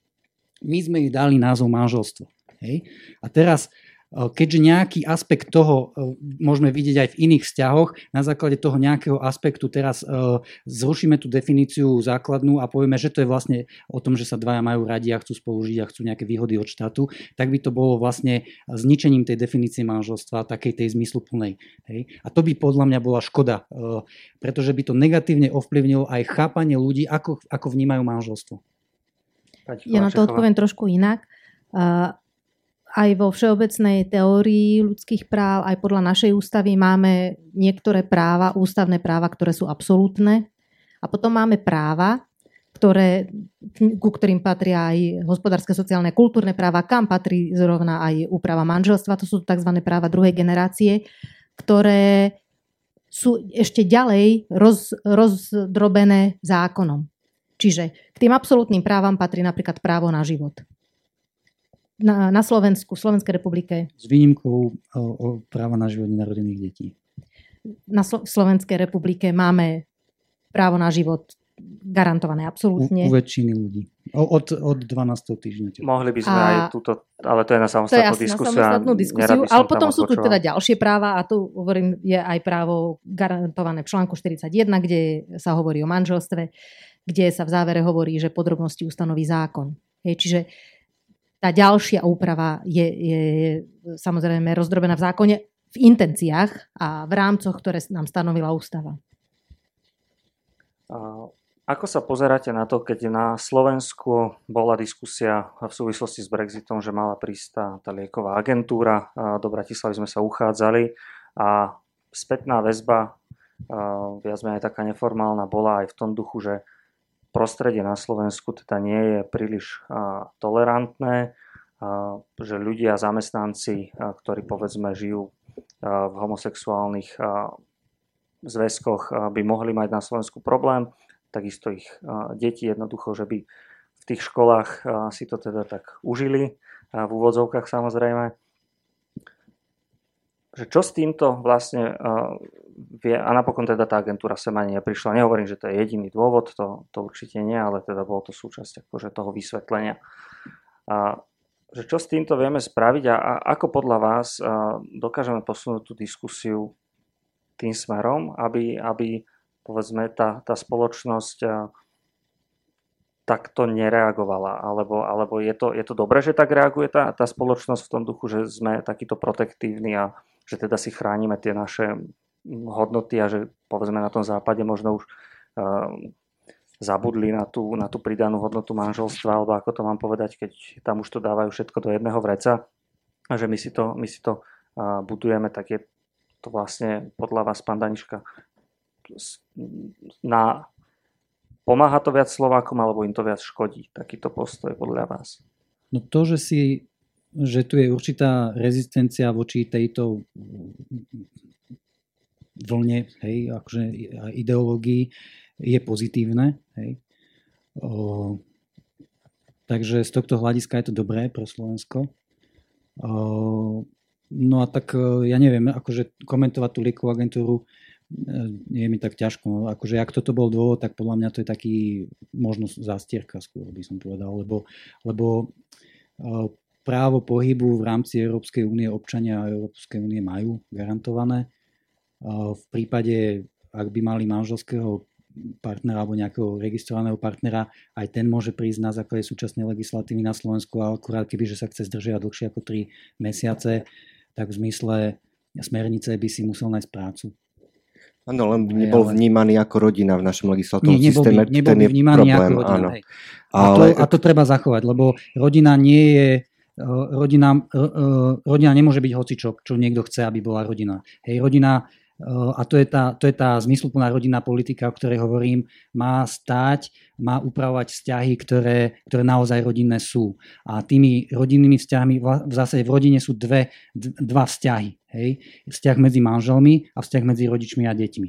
A všetci, všetky osoby, ktoré sú pospájane vzájomne týmito vzťahmi, tvoria rodinu. Užšiu, širšiu. Aj môj bratranec je moja rodina, e, bočná línia, pretože sme spojení e, hej, e, tým, že máme spoločného predka, nejakého detka, babku. Čiže rodina, aby mala nejaký zmysel, tak musí byť nejako zadefinovaná a vždy, to je jedno, aká definícia bude, vždy nájdete časť vzťahov, ktoré nebudú naplňať túto definíciu a nebudú považované za rodinu. Áno, momentálne, si, momentálne si vlastne urazili určité percento ľudí, ktorí žijú na Slovensku, považujú sa za rodinu, ale nespadajú pod definíciu, ktorú chápete vy. Ale vrátil by som k tej otázke. Áno, bol to legitimný pravdepodobne dôvod tej agentúry. Uh, existuje trend a je tu jedna organizácia na Slovensku, volá sa Diversity Pro, ktorá uh, sa venuje tomu, aby isté firmy vlastne vytvárali takú kultúru a prostredie, ktoré je vlastne LGBTI friendly, aby aby naozaj tí ľudia nemali problém eh, byť open, aby mohli kamingantovať, aby eh, vlastne uznali, že treba žijú doma s manželom, s manželkou v tomto zväzku a mali nárok na vlastne tie benefity všetky eh, a sú to podľa mojich informácií väčšinou nadnárodné spoločnosti, ktoré do tohto idú a nemajú s tým problém. E, to, že teda je istá, nesúhlasím teda s tou prvou vetou, čo pán Danečka povedal, že táto rezistencia na Slovensku existuje, e, podľa mňa je to iba znak toho, čo sme vlastne už aj hovorili, aj prebrali, že táto istá časť spoločnosti teda je, e, má teda istý druh strachu z inak orientovaných ľudí. Pani Kovačechová. Mm-hmm. Ja na tú vašu otázku, že či to je dobré alebo nie, uh, jednou vetou poviem, že podľa mňa je to smutné. A, a myslím si, že to je dôsledok toho, že v skutočnosti u nás otvorená a vnímavá diskusia neexistuje na tému práv a postavenia osôb rovnakého pohľavia v spoločnosti. A trošku o tom, ja som si tiež hľadala nejaké štatistiky a čísla, ako ste vyhovorili, medzi krajinami čl- e, členskými štátmi Európskej únie. A otázky boli, že či, jedna otázka bola napríklad, že či ľudia rovnakého pohľavia by mali mať rovnaké práva ako heterosexuálni ľudia. Ďalšia otázka treba, že či by mali byť povolené e, manželstva, v tomto prípade osôb rovnakého pohľavia naprieč Európou. Uh, priemer v Európskej únii je taký, že na tú prvú odpovedalo pozitívne 71%, na tú druhú 61% ľudí. Slovensko patrí k krajinám s najnižšími číslami a tie čísla sú, že na prvú otázku 36%, na druhú 24%. Čiže je rovnaké práva 36% a... A manželstva 24%. Uh, sme na tom horšie ako Poliaci, ktorí určite sú považovaní za veľmi konzervatívnych a to samozrejme ani v e, Gréci trebárs, ale to ani nehovorím o krajinách ako je Írsko alebo Taliansko, kde v Írsku bolo 87 a 80% Taliansko 72 a 55% Myslím si, že, že celé vôbec vnímanie a, a, a obavy z, e, vlastne ani neviem z čoho, ale, ale viem, že sú to obavy z niečoho. V podstate vyplývajú z toho, že sú to obavy z neznáma. A neznámo preto, lebo, lebo tá diskusia je buď veľmi jednostranná, veľmi negatívna z jednej a aj z druhej strany, myslím, že veľmi taká konfrontačná a že v skutočnosti nie je diskusia taká, ktorá by aspoň nie taká diskusia chyba, ktorá by vysvetlila, že sú to ľudia tak ako všetci ostatní. A to, čoho sa domáhajú, nie je ja nesúhlasím, ako som už vravela s pánom Daniškom v tom, že sa domáhajú niečoho naviac. Nie, domáhajú sa toho, aby mohli v zásade normálne žiť. A čomu vďačíme, že tá, tá diskusia je takáto vyostrená? Mm, koho je to vôbec úloha takto stimulovať tú diskusiu? Možno politici alebo kto? občianská spoločnosť, lebo práve občianské združenia a rôzne teda spolky sa snažia povedzme túto tému tlačiť dopredu a teda je to druhou stranou často interpretované ako rôzna LGBTI propaganda a jednoducho vymývanie mozgov. To znamená, tá komunikácia sa potom vyostruje. Hovoríme na jednej strane, že LGBT sa ukazujú z pochodov len tie fotky, také neviem akých špe, špeciálnych mundúroch a, a neviem čo, čo proste koluje internetom. Na druhej strane potom LGBTI komunita na povedzme Margo katolickej konzervatívnej komunity hovorí, že a čo vy pedofili. Hej, a že toto je akože tá diskusia, ktorú ja mám pocit, že v bežnom verejnom živote sledujem, že e, kto by mal podľa vás vstúpiť do tejto diskusie a nejak to teda tak akože moderovať, aby sme, aby sme sa priblížili k tomu nejakému vzájomnému pochopeniu. Vo všeobecnosti Slovensku chýba, alebo e, verejným predstaviteľom, aj cirkevným predstaviteľom chýba odvaha vyjadrovať sa k týmto témam explicitne. E, táto téma, videli, bola zneužívaná pred e, eurovoľbami, v prezidentských voľbách, čo je v podstate iba populistický ťah, ktorý využíva tieto predsudky a strach ľudí z nejakého neznáma na to, aby teda vzbudili dôveru v tých ľuďoch, bez toho teda, aby naozaj ďalej riešili, čo, čo je všetko za tým. Takisto sa stretávam presne s týmito novo tvármi, že homoloby a LGBT propaganda a agenda, že vlastne sa um, istá časť spoločnosti cíti atakovaná, hej, to, to sme mali skúsenosť teda aj s tou vlajkou, že, že už dosť hej, toho, že všade to je. Ja si myslím, že to je iba taký historický moment, kedy eh, ľudia alebo aktivisti aj z našej komunity sa cítia dostatočne slobodne na to, aby eh, na tieto veci upozorňovali, na túto nerovnoprávnosť, aby upozorňovali eh, na ťažké životné situácie aj, aj mladých ľudí, ktorí nemôžu žiť autentický život, ľudí, ktorí žijú dvojité životy práve kvôli tomu strachu z nepriatia. Hej. Že je taký moment, ďaká Bohu teda, že to vôbec môžeme, tak to teda aj sa prejsť hej, raz za rok po, po Košiciach, Bratislave, ale aj Banskej Bystrici 29. Tu máme našu vlastnú verziu Prideu, takého minifestivalu. Čiže a, a možno aj tá tvoja otázka smeruje v, už možno do oblasti aj psychológie, že prečo to ľudia teda takto sú nastavení a, a súvisí to určite aj, aj s nejakým vývojom, ale takisto aj s takou sebastrednosťou možno tej, tej západnej európskej kultúry, keď sa pozrieme do histórie, e, do rôznych e, aj súčasných existujúcich kultúr, ako majú nastavené vnímanie rodov, rodových stereotypov, rodových rôl, e, sexuality ako takej, hej. Čiže tu prevláda v podstate istá taká stále náboženská náboženská doktrína na otázky sexuality a intimného života. Hej. Proste sú implicitne nejak stále uh, keby opakované a tí ľudia sú v tomto vychovávaní, hej, v istej o čistote a, a vlastne každá vec, ktorá vybočuje z tohto, hej, hovorí sa o hriešnosti a tak ďalej, čo na druhej strane vzbudzuje v mladých ľuďoch, ktorí objavujú svoju osobnosť a sexualitu, veľké výčitky svedomia, veľké úzkosti v podstate až, až psychické poruchy a sú aj prípady, kedy ľudia vlastne z našej komunity kvôli tomu páchajú vraždu, kvôli tomuto spoločenskému tlaku a strachu z nepriatia. Hej. Takže o tomto podľa mňa treba hovoriť a ja sám som si prijal vlastne, keby táto debata neexistovala. Hej. Ja sám v dobrom, v tom zmysle, že vlastne my nepotrebujeme eh, riešiť eh, sexualitu druhých ľudí, eh, dvoch dospelých ľudí, ktorí dobrovoľne proste sú spolu a čo spolu robia, proste nikoho do, do toho nič nie je takisto ako iných, iných zväzkov. Takže to, to, to je také prianie. No takže sme v takom medzištádiu, podľa môjho názoru, veľmi zazlievam veľa známym ľuďom, celebritám, verejne známym ľuďom, ktorí vlastne nevyautujú alebo nepovedia, že aha, tak aj ja som takto orientovaný, ja som takto orientovaná. Je ich pár, hej, ktorí sú stále tie isté tváre, čiže v tej spoločenskej debate, to je možno tá odpoveď naozaj, o, vidím, pomohli by tie role models, no, známi ľudia, ktorí by naozaj o, sa k tomu vyjadrili bez nejakých o, demonických podtónov. Pán Daniška, ako stimulovať debatu tak, aby viedla k nejakým pozitívnym výsledkom? Podľa mňa je strašne dôležité, aby sme v tej debate eliminovali politickú korektnosť a uvažovanie typu, že nemôžeš povedať svoj názor, lebo mňa to uráža. Že to, to je podľa mňa, to zabíja tú diskusiu. Ak, ak takto niektorá strana, ktorákoľvek do tej diskusie vstúpi, tak potom tá diskusia nebude otvorená, nebude férová. Čiže to je podľa mňa akože kľúčové.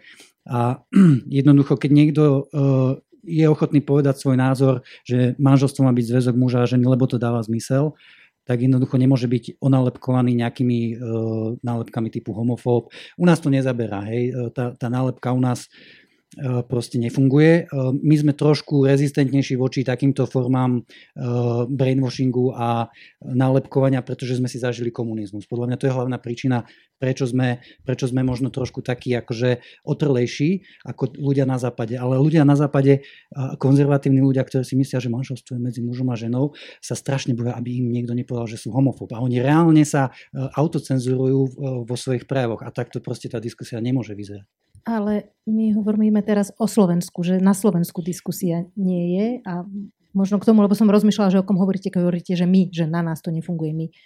No, stredná východná Európa. Dobre, ale teda na Slovensku k tej diskusii? Mm, podľa mňa sa diskusia v určitom zmysle vedie a viedla. Veľká príležitosť, preto to bol e, referendum o ochrane rodiny, ktoré ale z pohľadu mainstreamových médií bolo veľmi tendenčne poňaté. Mainstreamové médiá dlhodobo blokovali túto tému, dokonca neboli, bola, bola snaha zaplatiť platený spot, nie reklamu, ako hlasovať v, v tom referende, ale že bude to referendum a veľké médiá to odmietli vysielať. A potom na poslednú chvíľu sa spustila veľká antikamban, že to nemá zmysel, že a tak ďalej. Hej. Proste, keď si pozrete výstupy z médií z toho obdobia tých relevantných médií, tak to bolo totálne tendenčné. Čiže to bola jedna veľká premárnená príležitosť na vedenie tej serióznej diskusie. Úplne súhlasím. Mne vlastne zasvietili kontrolky v decembri po prečítaní pastierského listu, ktorý obsahoval slova ako kultúra smrti a gender ideológia. Vtedy som sa tak pamätal, že teda aha, a že ide to referendum, začal som to tak vnímať a to bol aj moment, kedy som začal viac otvorene o tejto téme hovoriť. Samozrejme, súhlasím s tým, že debata, verejná debata bola absolútne nezvládnutá v, tom, v tomto smere. Samozrejme, záležalo to aj na výbere hostí, podľa toho, aký host prišiel, tak podľa toho sa viedla debata. V, v, bol to veľká príležitosť, ale naozaj uh, viem, že aj LGBT organizácie niektoré sa nejak keby stiahli, ale uh, neboli, boli ako keby veľakrát aj paralizované viesť tú debatu.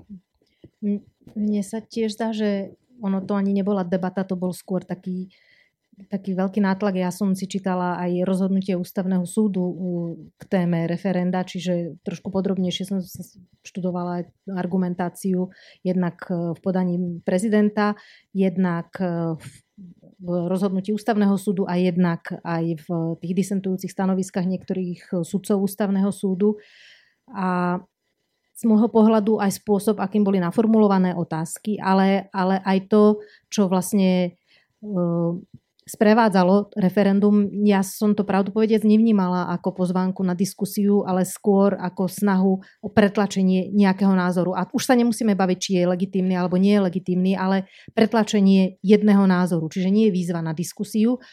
Keby, keby to bolo tak, ako ste hovorili, tak by som povedala, že urobme diskusiu a na základe diskusie naformulujme otázky do referenda. Ale takéto nič sa nedialo od, od iniciátorov toho referenda v podstate to bolo poďme rýchle referendum a, a, a veľmi jednoznačne a aj, aj veľmi mm, by som povedala, že až, až tak ofenzívne uh, naformulované, čo napokon ústavný súd uh, v jednej otázke aj povedal, že teda ju nepripustí do referenda, ale a tí disentujúci sudcovia niektorí viacerí komunikovali svoj opačný postoj, teda ako väčšina. Ale Nevnímala som to ako pozvanku na diskusiu, skôr ako na presadenie jedného názoru. Áno, zorganizovanie referenda bola snaha o zabetonovanie súčasného právneho stavu. Hej? Myslím, že to išlo to ďalej, bola, než to... zabetonovanie súčasného nie, nie, to právneho bol, Všetky tie otázky boli formulované takým spôsobom, že sa v podstate pýtali na súčasný právny stav, ktorý teraz je. Akurát, keby to prešlo referendum, tak to má e, sílu ústavného zákona, respektíve e, výsledok referenda sa nedá zrušiť obyčajným zákonom. Hej? Čiže, čiže v tom, tom bola pointa akože posilniť tú právnu úpravu súčasného právneho stavu. Čiastočne sa to podarilo novelou ústavy. Hej. Na tú vyššiu úroveň sa to dostalo, definícia manželstva, ale tie ostatné veci nie, napríklad tie adopcie. Ale, ale áno, to, organizátori referendora mali politický cieľ zabetonovať ten súčasný právny stav. Čiže ale, ale to nie je odpoveď na to, že či diskusia média, áno alebo nie. Média lebo toto pri nebola. tejto príležitosti mohli spraviť tú diskusiu, ale oni ju nespravili. Mm. Pán, pán Daniška, teda aj, aj pán Zvada to tak čiastočne naznačil, že v podstate katolická církev sa do tohto pomerne angažovala aj s tým pastierským listom a ďalšie súvisiace aktivity. Považujete toto konanie možno katolíckej církve v tejto otázke za, za vhodné a prínosné pre, pre zmierňovanie tej diskusie a vedenie celospoločenského dialogu, lebo tie posolstva naozaj akože tá kultúra smrti povedzme nesie takú negatívnu konotáciu. Uh, to znamená, nebolo to úplne asi také, že poďme si sadnúť a baviť sa. Ja si myslím, že primárnym cieľom diskusie nie je zmierňovať diskusiu. Primárnym cieľom diskusie je nájsť pravdu, hej, hľadať pravdu. Ako? Či nie? Nie sa to že, čiže, čiže a keď niektorý z tých subjektov, ktoré, ktoré sa cítia kompetentné alebo, alebo čo k tomu vyjadriť, povie svoj názor, tak si myslím, že to je vítané. Buď s ním súhlasím, možno to lepšie povedia ako ja, alebo s ním nesúhlasím, že zadefinuje sa, že v čom nesúhlasím a podobne. Čiže podľa mňa ten vstup cirkvi bol, bol vítaný minimálne z mojej strany. A, a ja to vidím tak, že Viete, že napríklad, keď ste povedali katolická církev. Katolická církev je tu 2000 rokov, je to najdlhšie, najdlhšie existujúca inštitúcia, ktorá na území Slovenskej republiky pôsobí. Hej. Je to globálna inštitúcia, po celom svete je. Venuje sa týmto témam rodiny, so, sociálnej politiky, etiky a tak ďalej a má naakumulované obrovské bohatstvo a múdrosť. Za všetky tie veky, za všetky tie, za, za všetky tie oblasti, kde riešila tieto veci, v komunistických krajinách, hen takých totalitách, tam, tam kapitalistických. Čiže tam sa kumuluje obrovské množstvo akože e, inteligent poznania nejakého, ktoré sa tam spracováva e, a podľa mňa takáto inštitúcia by sa rozhodne k takýmto veciam mala vyjadrovať. No to je taká morálna samolúbosť. Mňa len v tom, e, by som k tomu referentom ešte vôbec mi neriešili tie adopcie, téma, obľúbená téma, súčasný legislatívny systém, možno pani právnička povie, dnes neskúma sexuálnu orientáciu rodičov pri procese adopcie. Je to tak? Vlastne to je absurdné, nie? Ako keby aj tú otázku takto stavať, že vlastne homosexuáli nemôžu alebo nesmú adoptovať vlastne deti. Ako spoločne, spoločne nesmú. Jednotlivec e, sa nesmú. Môže, no, ale nikto neskúma, či je gej alebo lesba. Hej, ano, že lebo to je sme sa bavili, že, že môže byť formálne manželstvo, uzavretý zväzok medzi mužom a ženou a je pravda, že môže to byť gej a lesba dokonca a adoptujú Ale asi nie je možné osvojenie povedzme dvomi osobami rovnakého pohľavia, ktoré by vystupovali. Čiže sú tu nejaké... Ani dvoma právne... osobami odlišného, pokiaľ nie sú zosobášení. Spoločná adopcia je možná len, len manželským párom. A prípadne ešte niekto by ste sa chceli k tej úlohe katolíckej cirkvi, alebo teda nie len katolícke, to som trochu zúžil, aj ďalšie cirkvi ako by vystupovali v tejto debate. Alebo prípadne, že čo s tými, lebo teda pán Daniška uznáva morálnu autoritu cirkvi a teda tak... tú, tú múdrosť, a čo s tými, ktorých proste to nezaujíma, pre ktorých sú to všetko bláboli a že ako, ako nájsť teraz tú, tú rovnováhu. Tak alebo... tie zdroje múdrosti, poznatkov a a pohľadov, názorov e, v súčasnej dobe internete o mnoho viac, takže by som nepreferoval teda jeden svetonázor, aj napriek tomu teda, že vyše 2000 rokov pôsobí na našom území, teda časti nášho územia, vieme, geopoliticky sa to za tých 2000 rokov veľmi veľa zmenilo a radšej by som bol asi to verziu byť otvorený teda tým iným zdrojom poznania a poznatkov, ktoré vychádzajú naozaj z diskusie, ktorá má isté pravidla e, a kritéria samozrejme posudzovania. Čo má potom vplyv samozrejme na konanie a takisto aj na legislatívu, na konanie ľudí. Takže v tomto som taký relativista a nie esencialista. Ešte sa obratím smerom k obecenstvu. Máme zhruba posledných 5 minút. Či má niekto chuť zapojiť sa s otázkou, prípadne komentárom, postrehom a máme tu tie vecné ceny, aby som vás motivoval. A neposudzujeme kvalitu Potom otázky. ich dajú mne, tak hláste sa. Pokiaľ nie, tak môžeme zobrať tie otázky zo slajda. Ono sa opätovne akože vracajú k niektorým témam, ktoré sme už riešili, ale tak skúsme to tak jednoducho a rýchlo odpovedať. A Ondrej, sa pýtal na tú tortu ešte raz, že či vlastne ten príklad, ktorý sme spomínali, keď ukazujeme, že je to zásah do ľudských práv LGBTI, že ak cukrár zo svojho presvedčenia neschvaluje LGBTI životný štýl, a nebola by povinnosť upiecť tortu zásahom do jeho ľudských práv, že vlastne by mu bola takáto...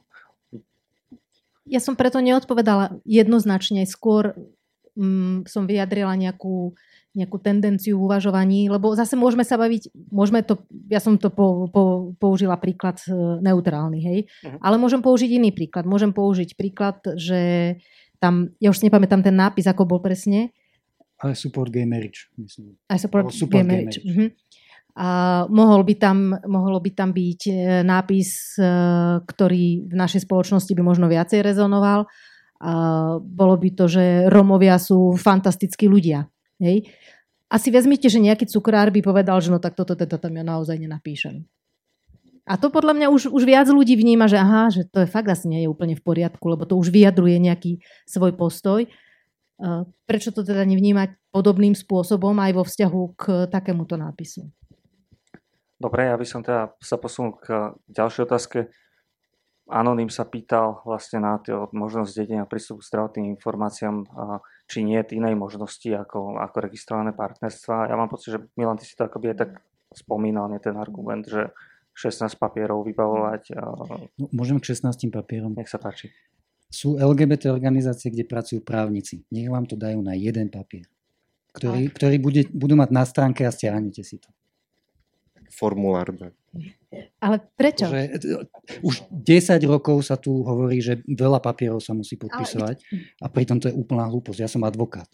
Hej, ja keď potrebujem mať generálnu plnú moc, tak ju vytlačím z počítača, len tam zmením hlavičku, komu, kto komu ju dáva a, a, a zabezpečí si všetko od, od uh, obchodného registra, uh, nehnuteľnosti, všetko sa dá. Ale prečo by, som to, prečo by to mali tí ľudia robiť, to je otázka. Lebo to chcú, lebo, som pochopil, lebo, lebo sú homosexuálni. veci. Preto. No ale nemôžu to robiť len preto, že sú homosexuálni. ľudia, keď, keď chcú brat a sestra uh, si niečo vybaviť zájomne, tak si dajú plnú moc notársky overenú lebo, lebo chcú sa vzájomne Ale sú iné neúpravne neupravené záležitosti. nárok na vzájomné výživné, kde no, ale prečo by mali mať nárok na vzájomné výživné? Jasné, to už je porovnávanie s rodinou.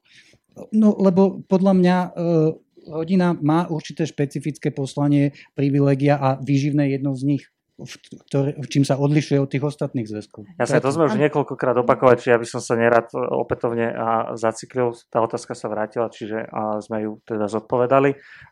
Pán Daniška, na vás, na vás otázka od Sony.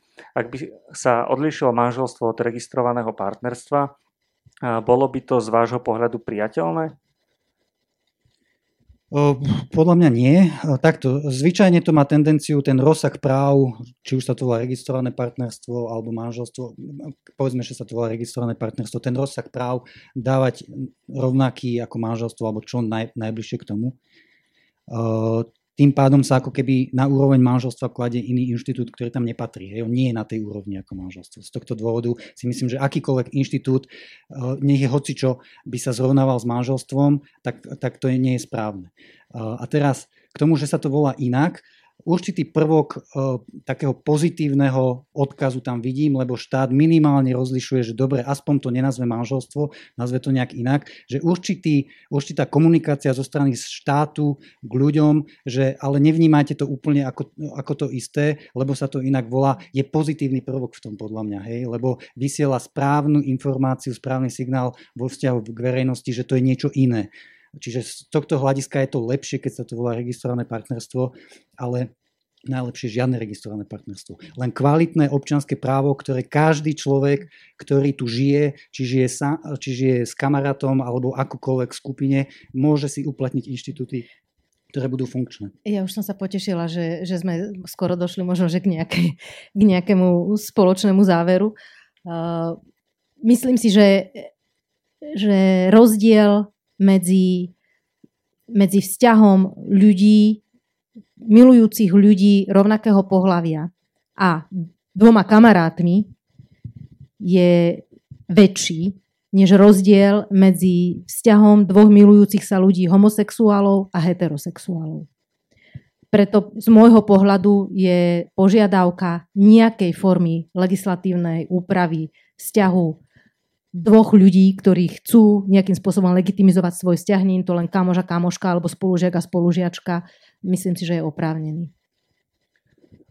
Potom je tu ešte otázka, keď sme hovorili o tých aktéroch, ktorí by mali vstupovať do tej diskusie, či by sa teda nemal diskutovať už od skorého veku eh, na školách, eh, čo s tým, keď spolužiaci chcú podporiť svojich eh, LGBT spolužiakov, ale škola im to nedovolí, lebo spoločnosť Milan? Uh, rozumiem. Keď, čo sa týka aj témy sexuality, vieme, že deti začínajú vnímať teda aj odlišnú sexuálnu orientáciu s nástupom puberty, to je okolo 8 10 rokov vlastne deti nevnímajú aj sexuálnu orientáciu rodičov, nevnímajú, či, či, majú čo či sa majú dobre, či, či tam je láska v tej rodine a tak ďalej. Chodí vám debatovať aj na základnej školy a túto tému otváram. E, taká najväčší message, čo, čo sa snažím dať, je, že ak sa vám teda niekto spolužiak, spolužiačka zdôverí s tým, že má inú sexuálnu orientáciu alebo rodovú identitu, berte to ako znak obrovskej dôvery a potreby mať istého spojenca, lebo to pravdepodobne znamená, že toho spojenca nemajú doma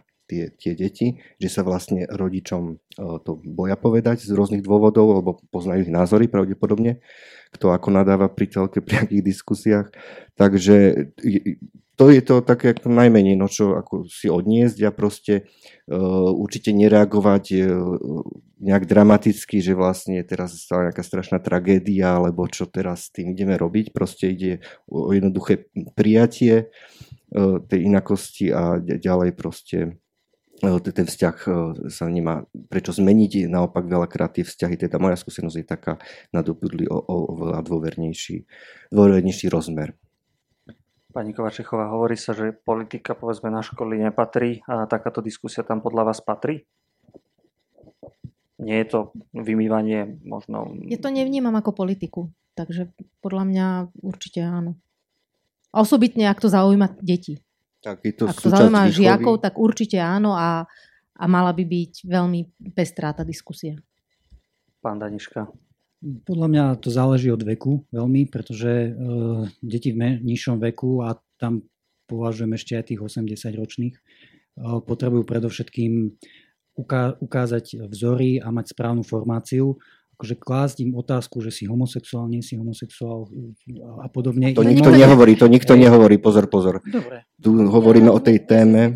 Jasné. Tak, tak. Že, že vlastne takýto typ otázok, uh, uh, ja ne, nemyslím si, že to nik, nikto nehovorí. V zásade ide o to, Ale... v zásade o to deťom predstaviť, že táto paleta sveta je pestrá, je pestrá v rovine, v rovine vzťahov, v rodine výchovy a, a, a to je celé. Hej. Nikto sa tých detí pri tejto teda pedagogickej činnosti pýtať, toto nebude, hej, samozrejme.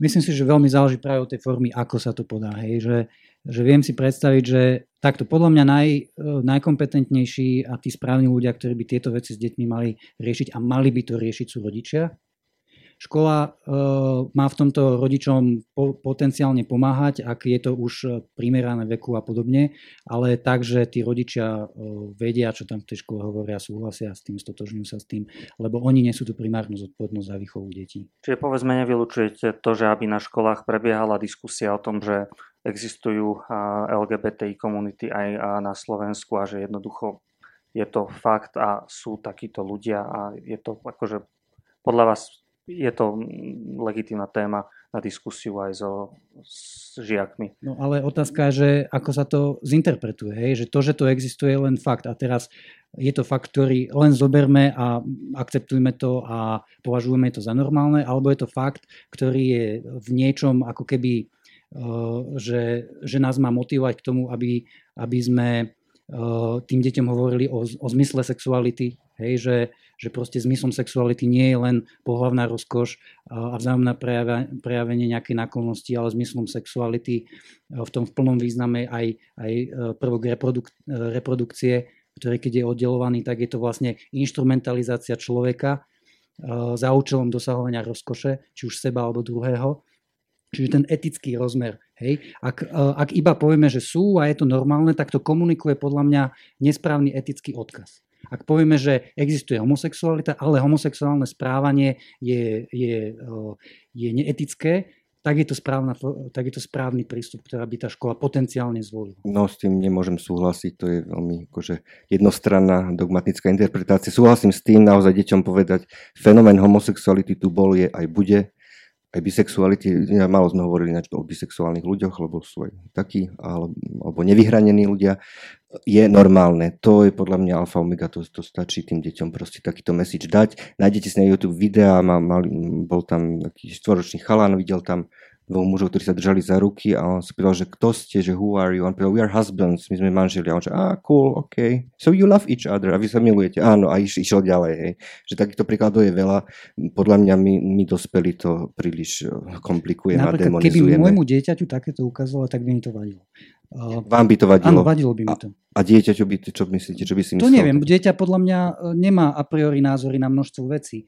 A je úlohou toho Čo by mal mať negatívny názor na takúto situáciu podľa vás? Ja akože zafarbený emotívne, že to vlastne nie je no, v no, porádku. No, pozrite sa. Uh, existujú, hej, že čo človek to zrejme má niekde inde, inde nastavené nejaké morálne štandardy, ktoré sa aj asi časom menia. Sú ľudia, ktorí majú tie morálne štandardy nastavené vyššie, sú ľudia, ktorí ich majú nižšie a teraz... Voči čomu? No napríklad e, k rôznym sexuálnym praktikám, ktoré sa považujú za, za morálne prípustné a morálne nepripustné. Alebo to okolnosti. Určuje. No tí ľudia majú rôzne hej, názory. A teraz v tej škole máte deti, ktoré sú vychovávané v rodinách, kde sú tie rôzne štandardy. Hej? A povedať im všetkým, že že tento štandard je niečo, čo, čo vám budeme hovoriť a tie vyššie morálne štandardy budeme kritizovať, je podľa mňa uh, popretím rodičovských práv. A to na školu nepatrí takéto ale, ale toto vlastne, čo teraz hovoríte, tak to vychádza z predpokladu, a opravte ma, ak sa mýlim, že vzťah dvoch ľudí rovnakého pohľavia, milujúcich sa, ktorí nemali iný vzťah nikdy v živote len navzájom, je morálne alebo už neviem, ako to ste to nazvali, nižšie ako vzťah dvoch heterosexuálnych ľudí žijúcich v manželstve? Je sexuálny ten vzťah? Áno. Tak je nižšie, hej. Podľa mňa to je nemorálne správanie. Homosexuálne mm-hmm. správanie, nemorálne správanie. A vám nevadí, aj, že vy vlastne aj, posudzujete to, čo dvaja ľudia robia lebo medzi... ja, ja by som to ideme do politickej korektnosti asi, teraz, hej? A... Že, tak e, je, je, lebo toto je dôležitá otázka, ktorá mm-hmm. podľa mňa, akože morál, etika, sexuálna etika je veľká téma a teraz, keď niekto prezentuje svoj názor, že si myslí, že, mm-hmm. manželstvo, že sex má byť medzi manželmi, e, mužom a ženou v manželstve, tak je on, tak je on nálepke, že čo si dovoluje posudzovať. Akože Chápete? To, to nie je mhm. férová diskusia. Dobre, ja, ja by som s tým diskusie. nemala problém, no. ale ale my na druhú stranu tým homosexuálom to manželstvo neumožníme, čiže oni nemôžu mať ten sex ale v manželstve. Ani, aj keby sme to nazvali manželstvo, tak to manželstvom nebude. Len sa to mm-hmm. tak mhm. bude volať, hej? lebo mm-hmm. manželstvo je iba medzi mužom a ženou. Mm-hmm. Ale zabúdame mm-hmm. pritom naozaj teraz na city, e, na prežívanie, a na povahy. My tu veľmi, veľmi vysexualizujete túto debatu a tam absolútne o to nejde. Mm, no skúste sa od toho odosobniť, lebo otázka morálnej etiky je filozofická otázka. Hej? To je filozofická mhm. otázka, morálna etika ako iné etické Ale nie je to otázky. niečo univerzálne. A skúsme o tom hovoriť proste filozoficky a nie emotívne. Ale prečo by to nemohlo byť na rovnakej úrovni ako vzťah dvoch ja vám vysvetlím prečo. ľudí? Ak chcete vedieť, hej, že, e, že vzťah medzi manž, manželom a manželkou, pohľavný, pohľavný styk medzi manželmi je, e, je dosiahnutie telesnej jednoty medzi tými manželmi. Je tu naplnenie určitého potenciálu, ktorý je prokreatívny, plodivý a prináša nový život. Je dobrom. Hej? Pretože uh, robiť veci, ktoré vedú k tomu, aby vzniklo dieťa, je super, lebo deti sú super. Hej?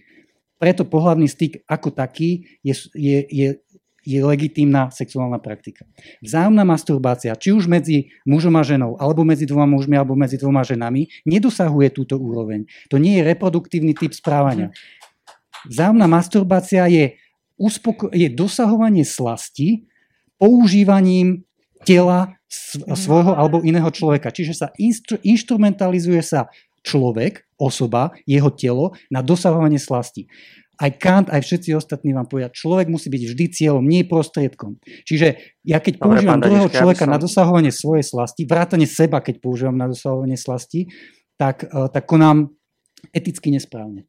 Tak ako je, to, to tak je, ako je bulimia, keď sa, postoj. tak ako keď sa najem a potom sa idem vyvrátiť, použijem moje telo na to, aby som dosiahol nejakú slasť z jedenia, bez toho, aby som bol ochotný akceptovať. Ono aj toto bude ako, oveľa komplexnejší problém zrejme aj s tou Dobre. bulimiou, čiže tiež by som to teraz takto nehádzal mm. do jedného vreca No môžeme si to rozobrať, ak je, ak, ale, lebo, ja by som sa možno skôr iné spýtala, lebo... to je odpoveď na tú otázku, či sú na rovnaké úrovni. Nie sú. Mm-hmm. Z, z filozofického, Dobre, z tak biologického idem, hľadiska idem úplne, nie sú. Idem úplne inde. Z demografického ak, hľadiska ak nie veríme... Už v krátkosti vás poprosím, lebo už presluhujeme. Dobre, posledná otázka, že ak veríme, a vychádzam e, z toho, že ste veriaci kresťan, ak veríme tomu, ja tiež, ak veríme tomu, že človeka stvoril Boh, kto stvoril homosexuálov. Sú homosexuáli ľudia? Áno. Ak každého človeka stvoril Boh, homosexuál je človek, tak potom platí, že, že každého homosexuála stvoril Ďakujem za legitimitu teda základná, svojej existencie. Je, Ďakujem vám to je základná pekne, že tu môžem byť. Úvaha. Dobre, a trochu sa nám to posunulo, ako ono, zrejme, ja, ja rozumiem tomu, aj sme povedali, že treba možno mať aj takéto nepríjemné diskusie. Ja som veľmi rád, že teda uh, ste všetci traja tu strávili týchto uh, vyše 90 minút uh, spolu so mnou a že sme mohli uh, sa dostať aj do, povedzme, tejto roviny. Možno, možno by stálo za to o tom diskutovať ešte uh, hlbšie, dlhšie. Uh, pretože samozrejme nejaké rozdiely na, na, v rovine filozofickej sa už naozaj veľmi ťažko potom argumentačne vyjasňavajú, ale, ale teda myslím si, že napriek tomu tá diskusia je, je, je dôležitá. Tým by som to asi, asi uzavrel. Je nám myslím, že všetkým jasné, že dneska akože sme nezmenili vesmír a teraz, že už od teraz ideme všetci sa podpísať buď pod jedno alebo po druhé ale chcel by som vám poďakovať a chcel by som poďakovať takisto ľuďom, ktorí prišli dnes na diskusiu, aj tí, ktorí sa zapojili cez online. Do slajdu nám prišli dve otázky, ktoré boli podpísané menom od Ondreja a Soni. takže by sa chcel poprosiť, pokiaľ ste tu na mieste, aby ste zostali po skončení diskusie a vám udelíme teda, alebo odovzdáme túto cenu. pokiaľ nás sledujete online a teda zostali ste s nami až doteraz, napíšte nám buď na Facebooku Cafe Európa alebo cez kontaktný formulár na webovej stránke kafeeuropa.sk, kde sa potom spojíme a dohodneme na doručení tejto výhry. Chcel by som poďakovať zastúpeniu Európskej komisie na Slovensku, ktoré, ktoré nám umožnilo sa tu dnes stretnúť v spolupráci so Slovenskou spoločnosťou pre zahraničnú politiku. Rovnako tak našim mediálnym partnerom SME, Euraktiv Slovensko a Rádio FM, ako aj tu v Banskej Bystrici našemu regionálnemu partnerovi Euroatlantickému centru tu v Banskej Bystrici, takže e, ďakujem všetkým, ktorí ste sa zapojili. A všetkých by som chcel pozvať na poslednú diskusiu Kafe Európa, ktorá bude už budúci týždeň v Bratislave. Pozývame vás sledovať online. Téma, názov tej diskusie je, či patria muži na materskú, čiže bude to viac sociálna téma. Možno sa tam dostaneme aj do, do témy, ktorú sme dneska tak trochu obišli a, a síce tak povedať z tej gender ideológii. Toto slovo sme tu príliš dnes neopakovali, keďže naozaj mohli by sme mnoho ďalších vecí rozoberať. Čiže ale možno aj tie roly mužov a žien, či sa to nejakým spôsobom mení v spoločnosti a nie. Znovu ako štát má k tomuto pristupovať, či je to teda dobré alebo zle, keď to aj takto postavím. A, takže už budúci týždeň v útorok v KC Dunaj a, môžete prísť a, diskutovať spolu s nami alebo nasledovať online. A, nuž a na záver by som chcel teda a, poďakovať našim a, vystupujúcim. Začnem teda v opačnom poradí. A, Milan Zvada, Eva Kováčechová a pán Patrik Daniška. Ďakujem veľmi pekne a prajem vám všetkým príjemný večer.